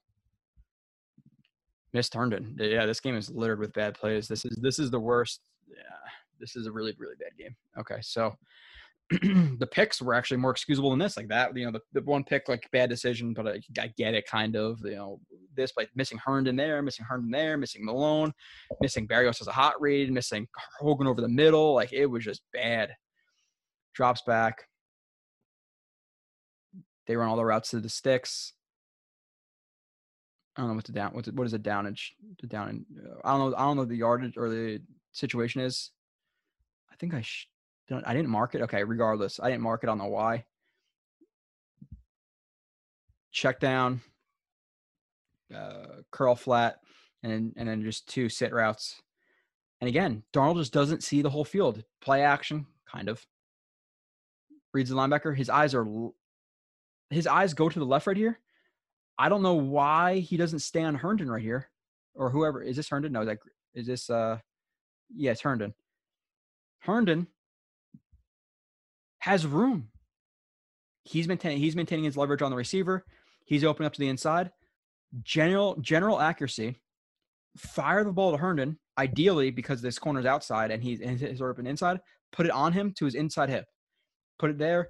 He catches the ball. He turns upfield. He gets to the, you know, even just the first down or, or the 40 or potentially even longer. Darnold doesn't see it, checks the ball down with guys right in front of him, and, and, and gets tackled. But Herndon's open. There's guys open. So blame it on the talent, blame it on the coaching. There are plays that are schemed open. There are plays, there are players open on these plays that he is not making. So it's easy to see broadcast and say, oh, there's nobody open. I showed you plenty of plays where guys are open. I'm showing you Herndon open right now that he didn't hit. It's just his processor's off. Middle of the field looks to the he, he his eyes are locked in the middle to the to the right and then just locked. Never sees hope. never sees Herndon. Could easily put it up put up on his inside shoulder and run upfield. Checks it down.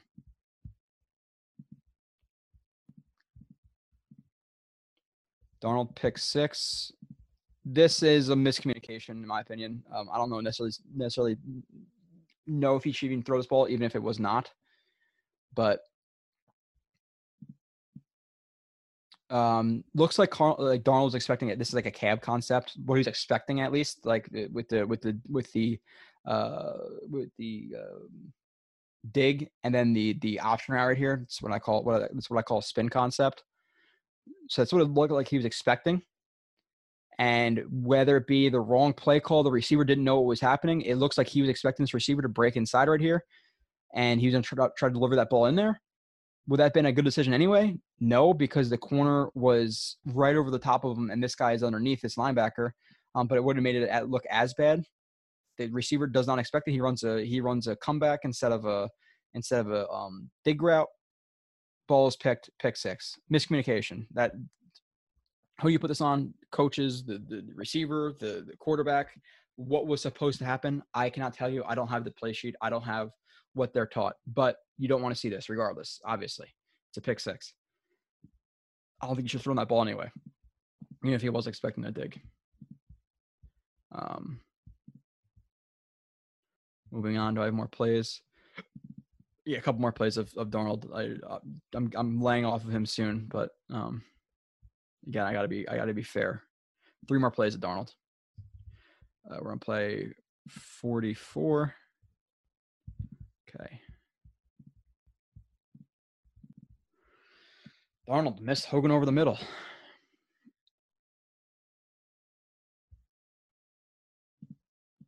Okay. Drops back, reads left, reads middle, reads right. Pretty clean pocket, right? What I want to see here? What you need as a quarterback, you need accuracy, you need pocket, you need pocket presence, you need poise, you need anticipation of windows. Guys are blocked up right here, reading the route concept. They're running overs. Well, they're run, they're running like a switch a, switch over concept right here. Really like a three lever three layer. It's like almost like a it's like a mesh Yankee, and then you have the you have the overs from from the uh, from the field side. What do I want to see Darnold do here? I want to see him recognize that this receiver is carrying this corner deep. This this corner is not going to leave this receiver. You have the the over um, route underneath, who the linebackers are reacting to. Reacting up. Stay in the pocket. That I know you're getting a little bit of pressure here. Stay in the pocket. You could hit. You could hit. Uh, is it Hogan? Yeah, you can hit Hogan over the middle right here. This is open. This is anticipation of windows. You can anticipate that window from here, like especially here. But Darnold just needs to just just. This is what I say. Like he's he's leaving the pocket too early. That he left the pocket too early right there. Scrambled out to the side of the field where there's nobody to throw the ball to, and then scramble for what three, four, five yards, whatever it is. But anticipation of windows, right here. This is going to be open especially if he was really good, he would pump fake this, bring this linebacker up, and then throw this behind him. Uh, people do that, by the way, to open up their own windows, and it's open regardless. I think. Throw the ball, and he doesn't. Scrambles out, and that's the end of the day. Two more plays of Darnold. Darnold missed Berrios. Man, I, I didn't realize. I, I went through this this tape real quick to try to get it out today. I've had to work, so I've had to really cram this in, but I didn't realize this was there was this many plays. Drops back, reads the left side of the field. I don't know what his eyes are locked onto, but you have a third and five situation. You have Berrios running over the middle on which looks like another jerk route again, an option route inside he's he's he has room vertically vertical relationship with the linebacker so the linebacker's not going to be able to close on it. He breaks inside. He's open. You put that ball general accuracy i know that he he reacts a little bit to the right side because of the pressure and Darnold rolling out but if he were to throw the ball here and lead him this is open. What does he do? Catch the ball runs forward for five ten yards. Darnold doesn't see it. He he freaks out with pressure in his face when there is pressure which mcdermott did let some pressure up. I, I get that but read the leverage of these guys. He's over the top running running it out. This is covered. This guy right now is not an option. Go to your third reader, whatever your progression is. Berrios is open. Throw the ball, get it there. Scrambles out, doesn't pick up the third down.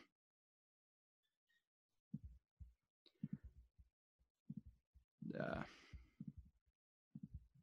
moving on. Darnold, nice play, needs more air. That's what I said. Yeah, needs more air. Okay. Again, these two highlight plays get put on Sports Center, but they don't see the rest of it. Again, and I want Darnold to work out, but it's just not. So drops back, gets pressure off his left side again because McDermott's not good. Gets out of the pocket, all great. Goes a th- th- shows that this, this DB, whoever he is, he's going to throw the ball gets outside of him, good athleticism, breaks that tackle. Again, he has that ability, that Tony, Romo type stuff. He's not Big Ben, he's not Lamar Jackson, but he has that ability. Sees Herndon breaking up the field right here, throws the ball. Now, what does he need to do? He needs to put more air in the ball. Why does he need to put more air in the ball? This is open. Now, it's not an easy throw. He scrambled out to his left. He just broke open. But it's just like general awareness of if there's anybody who's going to work this ball, it's underneath defenders. You got to put it over the top. Darnold doesn't put it over the top. The defender works back to the ball. Sure, from this angle. Again, drops back, reads his left. Uh, Edoga, eh, is okay right here, not the best. I want to see him widen his guy out a little bit more. Uh, McDermott is bad, shoots his hands wide, gets his arms controlled. The guy rips, bends, almost gets to Darnold. Darnold escapes it, steps to his right, feeling that pressure off his left, sees another guy, scrambles out now to his left. Fakes the throw, or shows he's going to throw. Fakes out the defender, the DB. Continues the sideline, waiting for some guy to get open. Herndon recognizes that the, the up, you know, the vertical part of the field is open. Darnold floats it, but doesn't put enough enough air under it. He or not uh, not enough. Uh, he doesn't get enough depth on the throw. Floats it up there too much. Herndon has to work back to it. Number thirty-one works back to the ball. Now, if he were to to see this, and Herndon would have to adjust, yeah, guess what? It's it's Herndon's job to do that. If he sees the ball has a little bit more a little bit more uh, whip to it, he has to run up the field and catch the ball. He has to adjust to that. But he needs to put more air under this. No? That's my thoughts. Doesn't do it. Ball is deflected. Moving on from Darnold. Um, there's not a lot of and 17 for 29, 168 yards, one one TD, three picks. I said he need to limit these games maybe to one, two, three this year um, to show me he's the guy. Undoubtedly, he's had two bad, one good. He can only have like another bad game or two before it's like, listen, man, whether it be taking a guy at you know two, three, trading up from five to three, wasting picks, whatever it is, we're, we're going to discuss it all off season. Um, I'm going to be pretty quick with the studs because there is not many who deserve studs. Uh, I'm going to give Berrios my third. Um, four receptions, 64 yards. I, I, think in in relief of Crowder, he's shown that he could be a depth piece, maybe even a, a long term starter. You know, let's say if you did have Mims and let's let's just say it's, let's just say it's and I want more than this, but let's just say it's Mims, uh, Juju Smith and Berrios. Can you get by with that? Yes, but I want more, so I want Berrios to be a depth piece. Now, if you have you know, like I said, Mims, Juju, Crowder, Berrios, and then like a, a, a second or third round receiver, then you're looking at a, pr- a pretty solid group. You know, um, but he's he's been pretty solid in in his uh, re- relief duties. Uh, my second stud of the game, a guy who stepped up um, when he's gotten a chance. At first, he was injured in camp and all that stuff, but uh, with the Rams, when he was playing with the Rams, he was pretty solid. And now with the Jets, he's he's proven that he could be a decent rusher for the Jets, and hopefully continues to to build on it. Um, that being uh, John Franklin Myers. So he's my first stud of the game. Um, this is a play where I'm I'm going to bash Austin again, uh, but this is more about John Franklin Myers. So again, just watching Austin really quickly. Outside leverage opens his hips up instead of weaving, is not backpedaling. Again, what does this do when your hips are open like this and you're running down the field? You're not going to be able to react to anything to the outside that he breaks. Breaks outside, loses them, and the ball is overthrown. This is open. Philip Rivers could have hit this. He did not. Austin gets beat. What should Austin do? Again, open your hips up, weave, break on the ball. What does he do? He gets into a shuffle technique. He's most likely looking inside. He sees in peripheral vision the receiver start to start to stem inside because at, at, at, first it's outside, then it's vertical. He reacts to the vertical. Now that puts him in even more of a shitty position to get outside. The guy breaks outside. Not a great break at all. Beats Austin. The ball is overthrown. Bad play by Austin, but the it's a missed throw or a missed throw. John Franklin Myers, left side, rushes up the arc. Whether he's playing the bull rush at, or, or not, um, the right tackle aids him in doing so by opening his chest up like he does right here. Franklin Lamar takes advantage of it. Honestly, his hands a little bit lower. Bull rushes, throws him to the ground, and pressures Rivers. Now, you could contribute him with this missed throw because if he didn't have that pressure, if he didn't see that pressure coming off his right side, would he have continued to drift to the left and not completely set his feet and have to fade into that ball? Maybe. So good job, good power. He has good straight line speed, power. Um, you can see right here. He just he just trucked this guy over. Good play. Bad play by Austin.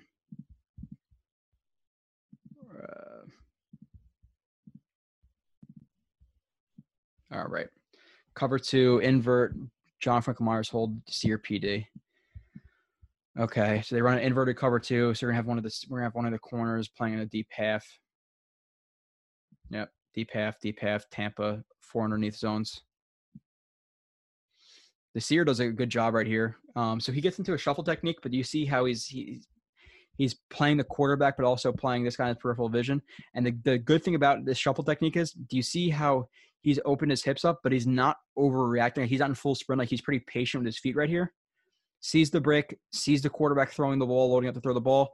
He breaks to the near shoulder, plays the ball deflection. Good play by him. I'll, I'll give credit when it's due. Again, i have hammered Desir plenty, but this is actually a good play. Pass deflection. Now watching Franklin Myers, five tech right here. Gap exchange. Shoots inside. You have Nelson who does not do a good job right here. I'll, I'll be honest. This is this is not a great play by Nelson opening up like this and, and hopping. You see how his feet hop. That's what that's his feet hopping like they do is why he can't react to John Franklin Myers uh, knifing inside like this. Franklin Myers quickly reads that, sees the leverage, club, arm over, club, arm over, power, power to work through that, power to work through that, gets a hit on Rivers.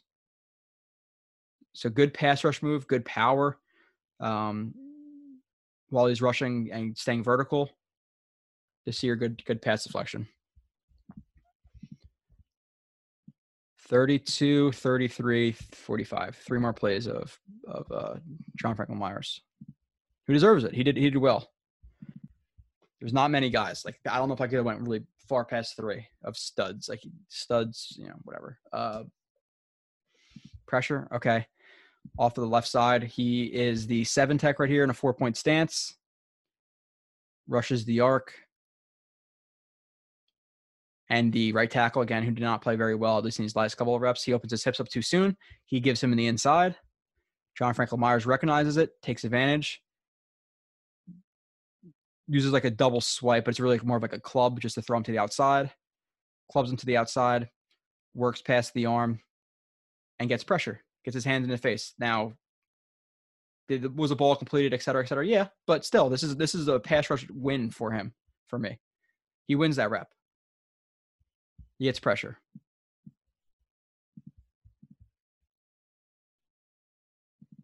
Pass deflection.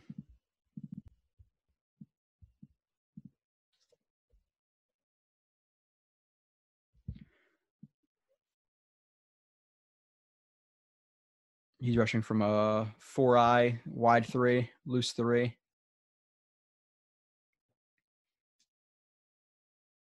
Initially, he doesn't win he, this is this is just too condensed right here. There's really there, this this A gap's too tight for either one of him or uh, Q to win. It's not open. He continues to drive his feet. The uh, center goes to pick up the block on him, and he just continues to to to stay low, power through the traffic. Sees Rivers loading up on the uh, to throw the ball. Hits the ball slash hand. I forget which one it is. I think it's the arm or the hand. Ball is floated up there Basham almost makes the pick but doesn't. So we'll play in full speed. Just this is just this is just effort and, and power. Doesn't win. Power to work through all that traffic, Gets the deflection. Good good effort there. That's that's awesome. Good job by him. I think I've I only have one more play. Which play is it? 45. All right. Near stuff. Okay. Oh yeah, he doesn't make the tackle here, but it's in a tough spot, I believe. All right. Again, like he's he's showing flashes for sure.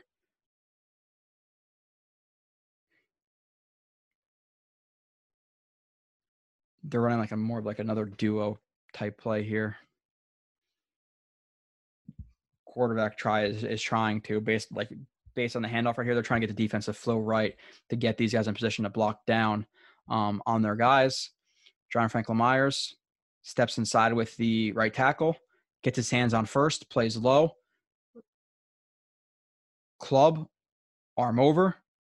He takes advantage of the of the he, he like backdoors him right here because the the right tackle's trying to step inside, so his momentum's going to in, inside, so he's going to go inside with him. Let him continue to go inside, club him, arm over, beat him to the outside, Uh, yeah, you want to see him make this tackle though for sure. So if Maye comes clean, You want to see him wrap up and make this tackle for sure. Drop your shoulder into him. He doesn't. He gets he gets kind of actually hit by Maye and isn't able to make the tackle. So bad job on making the tackle, but overall, um, still a good job beating that right tackle pretty cleanly. Moving on from him, uh, Becton, I gave him my first stud when he was in. He played great. Uh, only got four plays of him again. I don't, you know, he didn't play a, a ton of this game. We would have had a lot more plays that he didn't. He only played until halftime. I showed a couple of his wins already, um, involved in other plays, but again, I'm gonna move through this relatively quickly. Show the show make, make the show relatively quickly. So Becton, left side, good balanced feet, good knee bend, has a good relationship to the outside rusher. He's opened up a little bit here on in this vertical set because he knows he has help in the in the B gap from the running back. I don't think he would if if he did not have that help. So does a good job framing him, uses his length, gets his hands on, completely locks him down. And there's a lot of those Darnold plays too. We go back, we watched Becton's plays where he was locking up Justin Houston, he's scrambling out. I don't know if I highlighted as much as I should have because my mind's going a different thousand different directions, but overall, really good job right here. You have Lewis who does not do a good job right here. You see Buckner rushing in. I think it's Buckner rushing inside on you. I want to see him cover with his hips, not not freeze his feet and shoot his hands. You see his free his his his feet freeze. They freeze, allows him to beat him to the inside gets pressure on Darnold, and Darnold throws the ball to uh, to Berrios. It's a, it's a kind of a bullshit pass interference in my opinion, and the Jets get a first down. So, good job by uh, Becton though. Not a good job by uh, what's his name, Becton and Wesco uh, blocks. I'll talk about Wesco in a little bit, but he's been pretty impressive. Becton. Again, they're running like another lead outside zone. Becton takes his the left foot's like another zero steps. He evaluates what's happening on the edge. If he's what angle he's gonna have to take to the second level. Um, again, they they stuck with that zero step he used at Louisville. Gets his hands on, hand on the hip, drives his feet, runs him outside. Look how look how much he defines gaps for people. Was was even if Beachum had this type of leverage on a guy, would he create this movement? No, because he wasn't very strong.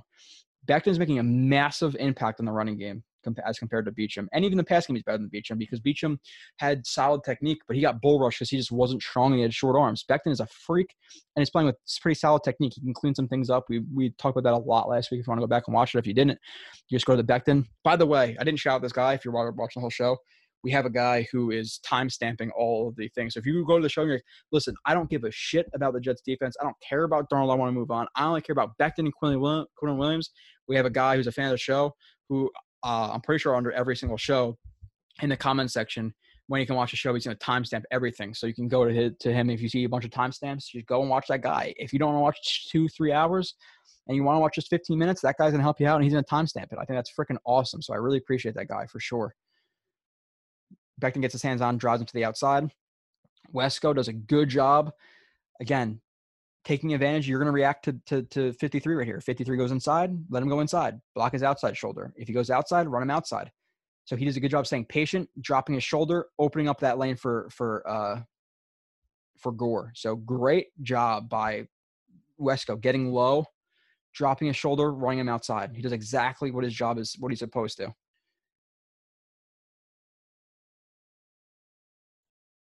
everybody else does a pretty solid job too. You'd like to see Gore, um, to be honest, get a little bit more skinny right here. He can get through this hole, but he just doesn't have the quickest change of direction. You'd like to see him get a little more skinny and stay and keep his feet clean right here. Um, but still, good job overall. Uh, three or two more plays of him. Again, we're gonna get through this. 17, 19. All right.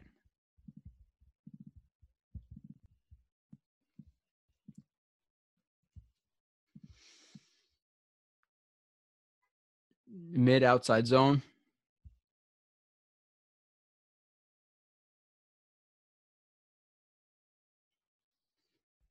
Becton. Zone steps. It's more like a zero step, actually. I, I don't want to see. I, I want to see that change a little bit right there. I, I want to see him not cross his feet, but it's okay. Runs as a guy outside, helps out Griffin, gets his hands on, extension, works to the second level, a really good angle to the second level. He's not going too flat. He's not going too aggressive. He takes a good angle, gets his hands on, runs him outside. Look at that hole that he's opening. So now it's this is not a big old hole. Like it's you know there's some guys here. We'll talk about that, but um, overall, and I think again Griffin deserves a little bit of credit because he has done better this year in blocking. He he has gets his hands inside, runs his guy out, good angle. He blocks his guy. Um, good job by him. Edoga, I think on the backside takes a good angle to cut off his guy. There's some guys who will take a really vertical angle and let the guy come over the top. There's guys who will take a too flat of angle, whatever. He takes a good angle to cut his guy off, cuts his guy off. Good job by Edoga right there. Um,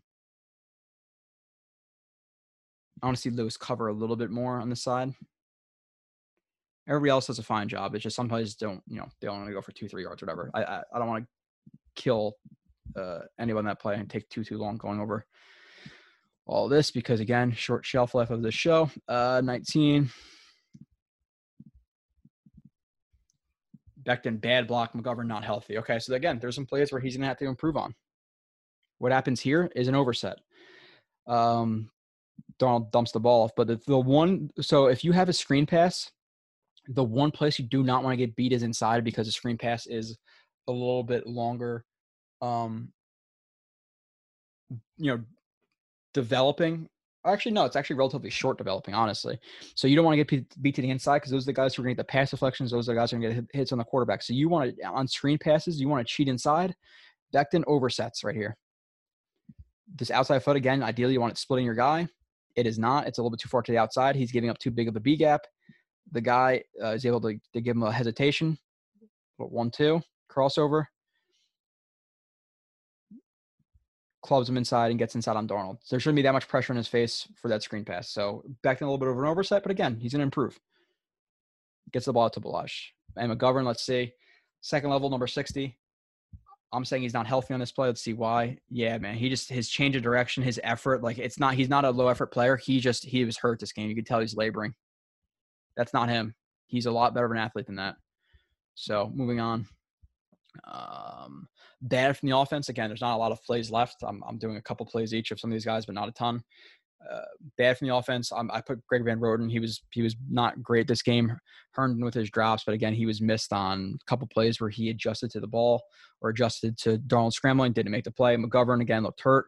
Uh, Griffin overall, he dropped that one ball. I don't know if I put it on here, but he dropped that ball. I think I had it on here, but maybe I forgot to. I deleted it, whatever it may be. But not a good game by him. Uh, bad from the defense. Gregg Williams playing Q 55% of the snaps and dropping the coverage at least two three times. Do not like it. Um, so bad on Gregg Williams for how he's using Q in this game. Again, I somebody asked me last week of you know, do you think it's an adjustment to just the Niners game, how he was penetrating more single gapping, or is this the way they're going to be using him forward? I can't answer that question because I don't know what Gregg Williams is thinking. I want him to be a single gap penetrator more. He wasn't in this game, and they only put him for 55% of the snaps. Why play your first round pick who dominated last game, only 55% of the snaps? I don't know. You know, uh, the linebackers were terrible. Defensive backs were terrible. Uh, Maye missed tackles and was just meh. Williamson missed some tackles, wasn't great in coverage. Um, good from the offense. I gave I gave Lewis a a uh, a thumbs up. Edoga, I gave a thumbs up. I only have one play of Edoga that I want to show. I, I again, I'm already highlighted him, or if I, I've already highlighted him a couple times, but this play uh, specifically, I guess. Yeah, this is a great reach block. Backside, lead zone. He's in a tough spot where his he you know with him running to the outside, he's gonna disregard this guy. Is this a, is this a zone split? No, it's not. So there's really just discounting that guy. So it's a, it's a yeah, it's a lead zone. I'm not looking at everybody else right here because I'm just talking about uh, um, what's his name? Uh, Edoga, bucket step right here, comes back almost like what comes back into place. I want to see that a little. I want to see this a little bit more quick. Um, there's a little bit too much dead time right here, but really good job. Again, positional leverage versus uh, versus uh, physical leverage. Gets his hands on, and look. Once he engages, the thing I really do like about his feet right here is he's not crossing over where he's losing a lot of power. He's he's heel clicking a little bit, or is that does this no it doesn't look like his feet cross over i don't think so gets his hands on feet don't look to cross over No, they don't. Oh, they might right there. Oh, they, oh, they do right there a little bit actually. So I want to see that limited a little bit, but hands on, works his hips, gets inside of his guy. This is not easy on a one tech, even if the one tech is trying to shoot the B gap. Hands on, gets the left hand on the chest, the inside, and then works as a pivot point. Works his hips, works his hips, works his feet, gets inside. Great reach block on the backside from from Edoga. Moving on. Uh, and overall, for him coming in spot duty, I thought he played pretty solidly. That was that was an impressive game. So now next game, if he is playing or whatever, do I feel as bad about him starting? No, I think he was pretty impressive. Um, again, giving credit where it's due. Uh, you know, there's gonna be some guys who people don't like. While Slay had good games, uh, Kalen Ballage. You know, listen, I don't think he's a great running back, but I think when he's in there, he's breaking tackles. He showed, some burst, showed some speed. Um, five receptions, 44 yards. I have one play of him, but I, I think you know again, I, you know, I'm sure a lot of people are like, oh my God, really? You're talking about Kalen Ballage? I don't like it either, but I have to give credit where it's due. Screen pass, Ballage right here leaks out. Again, good burst up the field, breaking tackles, catches the catches the ball inside, outside. Stem him outside a little bit, break inside, breaks inside. See this guy coming over the top, breaks inside of him, continues to up the field, drops his shoulder, verse number 32. Boom, breaks that tackle, continues to, to keep his feet under him, drives forward for another five, six yards. Play it in full speed. Um, again, credit where it's due. I know a lot of people want to talk, about Kalen Ballage, but if you had a good game or a decent game, you had a decent game. Moving on. Uh, Wesco, uh, overall his blocking has been really impressive to me or not like not like amazing but pretty damn solid for him as a as this fullback type role he's taking on fullback h-back uh, this is his role he's more of a fullback this year in blocking than he is actually a tight end so you can almost call him a fullback tight end versus tight end fullback so you have two good blocks again just watching these guys not everybody else um Edoga's put in a tough spot right here with that penetration to that B gap. It's just it's just not an easy spot. So some plays are not going to work. But we'll watch it again. Um, for Becton, Becton, good job not crossing his feet. More of a zero step, shuffles, hands on, gets in his guy's shoulder pads, drives him outside a little bit. You have Wesco again, really good angle. I like the angle for the second level. Inside shoulder, drops it blocks the Sky of the play. Again, the guy dropped his shoulder, so didn't create as much movement as maybe you'd necessarily, you know, that's ideal, but he handles it well, stands him up. He doesn't get blown up into Gore. Gore, again, he's not running like super well. He's not, he's just not seeing holes I think he would have in his past. He's just trying to hit anything that's open because he doesn't have the explosion um, to cut backside and the lateral quickness. I've showed a lot, but here you want to see his eyes more active. This is super clogged. What's open? Now, is this the easiest cut to make across this this much turf? No, but I want to see I want to see a little bit smaller steps, a little bit lower of his weight. Drop, cut, go up. They're still going to be pursuing inside, eh, eh, you know, over the top. So, drop, cut, inside, cut, outside. Like there, you have to make some two two cuts. This is the stuff that Bell is. I am so much more encouraged about the run game when Bell comes back because, and even though he missed some holes week one, he can make this play. Bell is going to bounce this and go up here. So I'm really excited for Bell to come back week five just to see how, because this, this, you know, whatever PFF does, oh, well, they're averaging this or that or that or whatever. I've shown plenty of miss holes that, that Bell's not seeing. And it was there. He tried to get there a little bit too late, and uh, he just doesn't have the athleticism he used to have. So good, good, uh, it was blocked relatively well. He had a cutback, it just he couldn't hit it. So, um, moving on from that, uh, I'd say Basham played okay. Still overall, he's he's meh. Like he he makes some plays in the run game, some plays in pass, but overall, he's just okay. Uh, let's see. I have one play of him run stuff that's decent, but I still put him in the bad. Uh, just not getting a ton of um pass rush. So right side right here, he is a six eye three point stance. Offensive line zone steps. He steps with them, lowers his helmet, gets his hands on um, the right tackle, who had the most, who had a decent amount of trouble this game. uh, penetrates the B gap. So you think that's where the run is going? Penetrates it, gets his hands on, run stuff. So good power right there and good feel for that blocking scheme.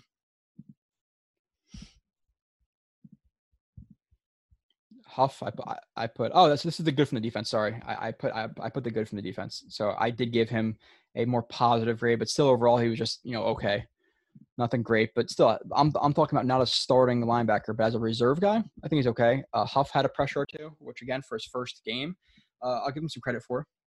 He is right here, I think, the uh, wide five. He has the power. He has the power and the and the uh, the speed. Rushes up the arc. Right tackle respects the arc, opens his hips up a little bit too soon. So now his momentum's going back. Huff's going to try to take his power through him as his momentum's not working to Huff. Huff gets low, tight elbows. Look at this. Good leverage, tight elbows, hands inside. Bull rushes him. Gets the hit on, on Rivers' elbow, who dumps it off. By the way, Austin's beat here again. Too far off. You're playing the you're playing the you're playing the inside. Um, you want to force guys to the outside. They're in well, it, it, the slot. That's why it's so hard to cover cover because you can go inside or outside. But him here, he's, he's just letting his guy too much space again. No hands on. You're play, you're playing with your hands behind your back. Everything is covered well. You know, uh, Maye is covering well. Poole is covering well. But right here, if this ball is on target because you know his arm didn't get hit by Huff, he catches this and runs for extra yardage because um, you have uh, Austin never got hands on. So again, good rush up the arc, forcing the right tackle to open up his hips, leverage, tight elbows, bull rush, hand on. Awesome. I, I want to see him develop uh, in, into that rusher, uh, you know, for the Jets. Uh, good from the defense. Again, another guy you're not going to want to hear, really hear about. I'm not going to put up any plays. I thought Henry Anderson made some plays in the run game, but never in, in pass rush. He's, he's no impact in the pass rush game. Um, so he's gone next year for like nine million dollars, whatever. Uh, I, I put I put Q played okay this game, not great, not terrible. Again, 55% of snaps dropping the coverage a lot of times where he was rushing against two guys who were blocking him, things like that. So I gave him okay for this game, just not, just not great. Again, you have the you have the the Colts right here who try to run you know outside zone from shotgun, which I do not like. I think it's too long developing. It's not one of my favorite plays. Q, aggressive step up field, sees Nelson coming into the block, drops his shoulders, drops his pads into him, gets inside of him. So he's lower and inside drives him backwards while keeping his eyes into the backfield. Running back tries to cut inside of him. Q drops his hips, drops, arm out, tackle. I don't know. I think a, I think a run stuff versus Quenton Nelson, who's the high, most highly respected guard in the league, is pretty good. Boom, explosion right into him. Eyes in the backfield. Run with the flow of the offensive line. Disengage, tackle. Good job. Another play. Q tackle. The last play Q. I got like a few miscellaneous plays, I think, and that's pretty much it. And we're gonna wrap this up. Through the Broncos game super quickly because I didn't honestly I thought I wasn't gonna get this whole show out today, so uh, I didn't do anything for that. But we'll talk about it quickly. It's by the time a lot of people listen to this again, it's gonna be over. Again, so there's some gap exchange whether whether it be that you know it looks like he's responsible for the A and now you know Williamson's responsible for the A and he's responsible for the B, whatever. There's a gap exchange or two steps to the right side, sees that the left tackle's coming uh, coming down to block him, hands inside, and now it's it's both the right guard Nelson and the left tackle Castonzo. We're trying to combo and and and you know drive him up the field hands inside, holds his ground, working off of his insteps is lower than these guys, working off his insteps, wide base, holding his ground. Reads the running back. You can see his eyes on the running back right there. Sees running back about to come to his level. This is I like this. I, like again, did he did he stuff the run? No, they got like five or six yards, but he made the play when he was double teamed or a combo blocked. Hands inside, attacks attacks one guy, working off the insteps, He's gonna he's gonna peek at the running back, see the running back right here, sees that he's cutting inside. What is Q gonna do? Because all of the momentum from the from the um, offensive line is pushing up and through him, he's gonna drop his hips, which is going to uh, create um, unbalance from the left tackle who's trying to drive him backwards.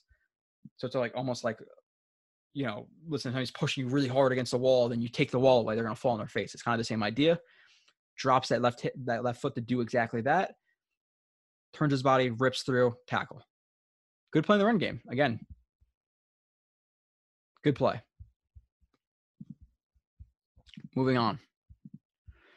Uh, special teams. Mann was meh this game. Didn't really punt that great. Um, Ficken made the extra point. That's a positive. Um, four plays of miscellaneous, and then I'm I'm done with the film from this game. Thirteen. But Williamson again wasn't great in this game. Uh, beat a couple times in coverage. But this is a run stuff from him. Gave him some credit. I also gave Q some credit here. Oh no, Q comes into the combo again, drops his head. Nelson's able to get position on him. He tries to to uh, to drop his hips and go inside, but he gets uh, pancaked. That happens. It's gonna happen. Uh, John Franklin Myers right here as the four tech, hands inside of the of the right guard, and just is just driving him down the line of scrimmage. Gets the t- makes the tackle. So good job by him, just just working through that again. Power. He has power. Williamson diagnosing the run. Hands on the center who works up to the second level.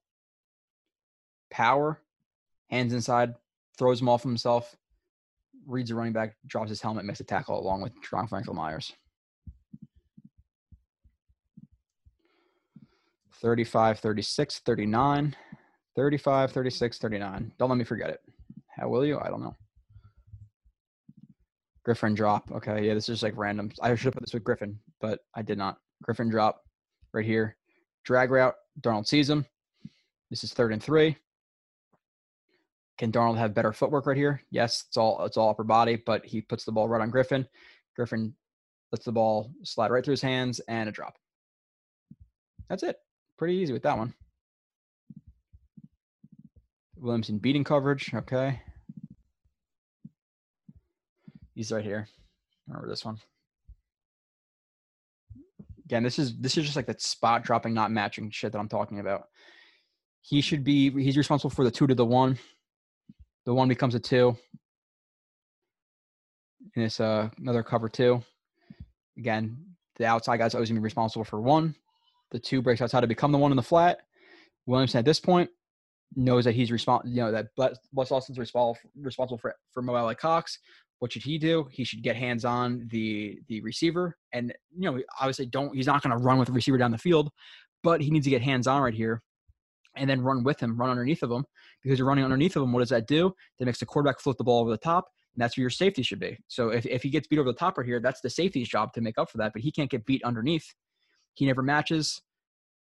Receiver sits it down. Ball is completed. That's Williamson's job. Next play and the last play. Cager catch route. Again, Cager bad first route. This is a better route. Bottom of the screen right here. Uh, in, in inverted slot, like a tight inverted slot. He's going to the inside on this uh, on this over. Closes ground on the DB. Foot fire arm over. Right here, you can see his left arm go over of the inside arm to defeat it. To works his hips past. Clubs him. He's open over the middle. Good job. This is actually a decent throw by Darnold. Darnold sees his him getting inside. This DB, uh, this uh, linebacker's uh, leverage, throws it inside of him. He hits it through this hole. Cager catches it, tucks it, takes absorb the hit. So good job with the foot fire um, or the short strides, arm over, catches the ball. Okay, five more minutes. Not really. I think that's yeah, that's it for the film. So let's go into the rest of it. Broncos game. They're playing their backup freaking quarterback. They they have Melvin Gordon and, and Lindsay. Uh, I know Sutton's out. I know Jeudy's a little bit banged up. They have Hamler, so they have some decent receivers. Their tight end is I. They have so many injuries. You can go to their website again. I, I didn't prepped for this. Like they're, they're missing like their starting right tackle, their second string left tackle. I mean right tackle. Their back, their starting center. They're missing. They're like a guard. Like they're missing like a lot of their offensive line. This is a game I want to see Q. I want to see Franklin Myers. I want to see some, you know, Fatukasi and Shepherd dominate a little bit more. Fatukasi and Shepherd have been a little bit more quiet than last year. But again, Fatukasi is an inside stuffer. They're running stuff to the outside, so I don't expect it. I want to see more pass rush from Q, Shepherd this game, Franklin Myers, and even Huff. Um, their defense, I know, you know, Von Miller's out. Like they're starting linebackers out. They're starting outside linebackers out. They're starting corners out. Like they're they're banged up. Their the whole team is banged up even more than ours. Um, so they're banged up. I know the Jets. Uh, I know obviously Bell is out and and Williams. I mean uh, Mosley's out. Uh, I think a, a new Wassar is out. Um, but the guys who could play, who aren't playing, I believe it's Davis and Perryman are out. Everybody else is questionable, but I think Becton's, I think Becton's going to play. I think Fant's going to play. Um, I think Crowder's going to play. So that's a positive. And then they get Mims back next week, hopefully, which I, I really want to see him. How to win, don't suck. Uh, the Broncos are going to try to take advantage of short routes, uh, shorter routes, the running game. They're going to try to run the ball, run the ball, run the ball, set up play action, and they're going to try to give their quarterback easy uh, reads over the middle against the Jets linebackers. So they have to protect against that. Uh, get some pressure on him. He's not very good. Um, and the Broncos, like the Colts did, that that that's a problem with Gase as well. Is they they ran a lot of cover one, and the Jets didn't take deep shots. They're just they're afraid to take deep shots or take deep shots on his defense. Um, set the tone. Don't come out playing scared and afraid to lose. You know, come out playing like a pissed off 0 3 team that you claim to be, and uh, and actually freaking try to win the game. But uh, at the same time, like, do you want to win? Do you want get fired? We'll see what happens. Uh, I don't have a score prediction written down. I picked the under. I, it's funny. I actually put a. I, I was just ballsy. I put a hundred. So just my betting, I put fifty on the Chiefs over, which is like 54 and a half. They scored 54 together, and you had Butker who missed a extra point and field goal. Pissed me off. So after that game, I was like, screw it, 100 on the Jets in the over, whatever, 40 points. Then during the week, I'm like, Jets suck, Broncos suck, probably gonna be sloppy cashed out for 95 bucks, then put 50 on the under, which is 40, which means that the Jets, um, to spite me, and this is not in the pickums, by the way, for the people who are in the pickums. I'll go over the pickums. This is not in it because I'm assuming a lot of guys won't watch this before, so I'm not counting this game. So it does not count for me.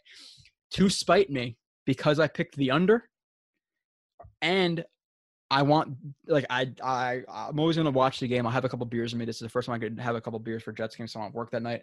This is the first game I like want them to to lose. So Gase to get fired. I, I want them to lose now. I know once the game starts, I want them to win. To spite me, they will score the over. They will get the over, and they will win this game.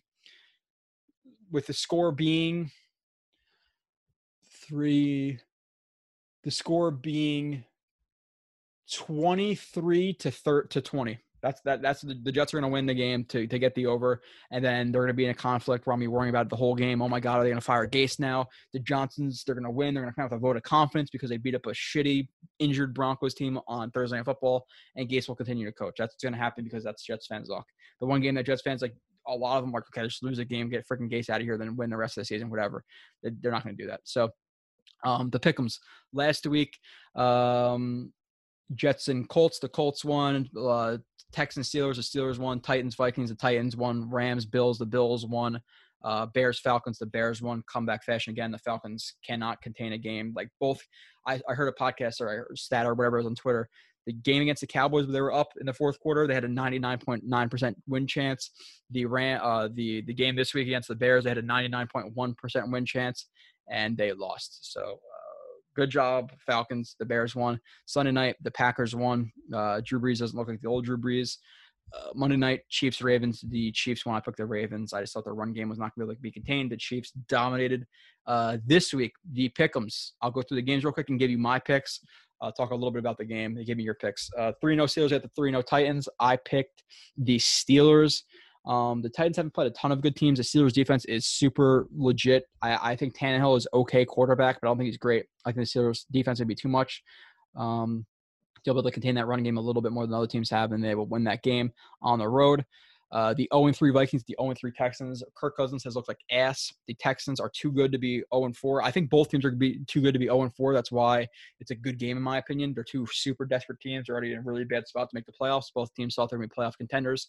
Uh, you know, in, in, before the season started. So I think the Texans are going to win. Again, that's a hard game. I could see either that going either way because the Vikings actually looked decent last week and then blew the game. Texans without DeAndre Hopkins do not look very good. They try to go with the uh, spread it out approach versus the force of DeAndre Hopkins. It's not working. Uh, the hardest game for me to pick is the next game, the two and one Browns at the one and two Cowboys. The Browns are have a really really good running game with Hunt and um, but the, the, my issue here is that, that, again they have a really good running game with Hunt and uh, Chubb, and they have Landry and Beckham. They don't take advantage of those guys because they don't throw the ball deep. They just contain the they just contain the game with the run game. Baker's not very good, but they have the weapons to beat the Cowboys. The Cowboys defense is ass, but I picked the Cowboys. I don't know why. This is a game I feel bad about. The Browns might win this game. Uh, Cowboys haven't been very good this year, but they need to win this game. So I, and I don't have a ton of faith in the Browns and Baker Mayfield. So I picked the Cowboys, but again, I do not feel good about that one. Uh, the one and two Jags at the 0 2 1 Bengals. The Jags had a good game against the Colts division rival thing. Uh, the Bengals, I think, with Joe Burrow, are not giving enough time, but he'll be able to take advantage of the Jaguars a little bit because they don't have a great pass rush. I think the Bengals will take this game at home and go to one, two, and one. By the way, the Eagles way to play with your tail tucked between your legs. Doug Pederson, that's a terrible decision. A guy a lot of people liked, and now look, the the, the Eagles are facing, the Jets are facing. I'm not advocating for Gase, but injuries and a, a, a MVP type quarterback, which he's not anymore. They might move on from because of injuries. He's not playing well. He's he's sucking right now. Uh, they could have kicked a 63 yard field goal to try to win the game. What do they do? They they take a delay of game and punt the ball. So they played to tie the game. So there's in that situation when you punt the ball, you're playing to tie or playing to lose. Where at least if you kick the field goal, at least you're going for the win. You know, uh, don't agree with that decision. Uh, so they tied. The I'm picking the Bengals. The two and one Colts at the three and zero oh Bears. Another tough, like hard game, but I think the Bears are going to ride the momentum of Nick Foles coming in and uh, and winning that game for them last week in the comeback fashion against the Falcons at home. Uh, I think they're going to put some pressure on Rivers, forcing them some mistakes. I'm going to take the Bears in that game. The three and zero oh Bills at the two and one Raiders. Um, I'm taking the Bills. The Bills are a good team. The Raiders are like an inconsistent team. Uh, they got blown out last week versus the Patriots. Uh, the Bills are a very, very good team who I think will be able to run the ball, and the Raiders who have a really piss poor run defense. So I'm taking the Raiders on. I mean the, the Bills on the road. The last game of the week, the 0-2 and 1 Eagles, who are desperate and injured against the 2 and 1 49ers. I think it's an interesting game because the Eagles absolutely need it. The Niners are uh, hurt. The Niners are home. I'm taking I'm taking the Niners in that game. I just think the Eagles suck. Uh, they they're they're bad. They're really really bad. Pearson's not making great decisions. The, the, you know receivers aren't getting open. The offensive line is not good. They can't run the ball. Carson wants to make bad decisions. The the the, the defense isn't good. I think Shanahan will will out coach Pederson in this game. So I'm taking the Viking uh, the 49ers. So to recap, uh, I'm taking the Steelers over the Titans, the Texans over the Vi- uh, sorry, the Steelers over the Titans, the the Texans over the Vikings, the Cowboys over the Browns, the Bengals over the Jags, the Bears over the Colts, the Raiders or, the the Bills over the Raiders, and the 49ers over the Eagles. Send me your picks. You guys have been doing a good job with that. Again, whoever beats whoever if you beat me and Marcus, me or Marcus, or no, me and Marcus, you're getting two shirts and a free year subscription. If you don't beat us, but you come in first place of everybody else, I'll give you maybe a free shirt or two. So that's what we're kind of playing for. Uh, and it's just fun to do pick'ems. Appreciate everybody listening. Uh, again, Monday night, six o'clock. This is being released Wednesday night, late Wednesday night. Uh, Monday night at six. Tune in, uh, air it out. You guys call in. You want to drop f bombs. You want to talk about whatever. Do it. You know, you want to talk about the young guys, the old guys, who sucks, why Gase sucks, who you want uh, call in or message us, you know, talk on the you know, YouTube. And then again, it's a mail, but I want to do a little bit of a mailbag just to get the show rolling. Uh, drop questions in the YouTube below. Any questions that you ask this week, I'm going to throw it into the mailbag. So I'm going to make you tune in for the, for the answer. Uh, or email me, joe period blewett at jetsxfactor.com or tweet me or uh, DM me looking forward to talking to you guys on Monday night. And then after that Monday night, I'll probably have the review up either Tuesday night or Wednesday night of the of the Broncos game. Uh, drop those reviews. Really appreciate all the support. Titans fans, Raiders fans, Bills fans, Giants fans who are saying they're coming to learn film and like the Jets. So I appreciate you guys a lot. Uh, and I'll see you in a couple days. Enjoy the game best you can. Have a few brews. Don't let it affect you too much.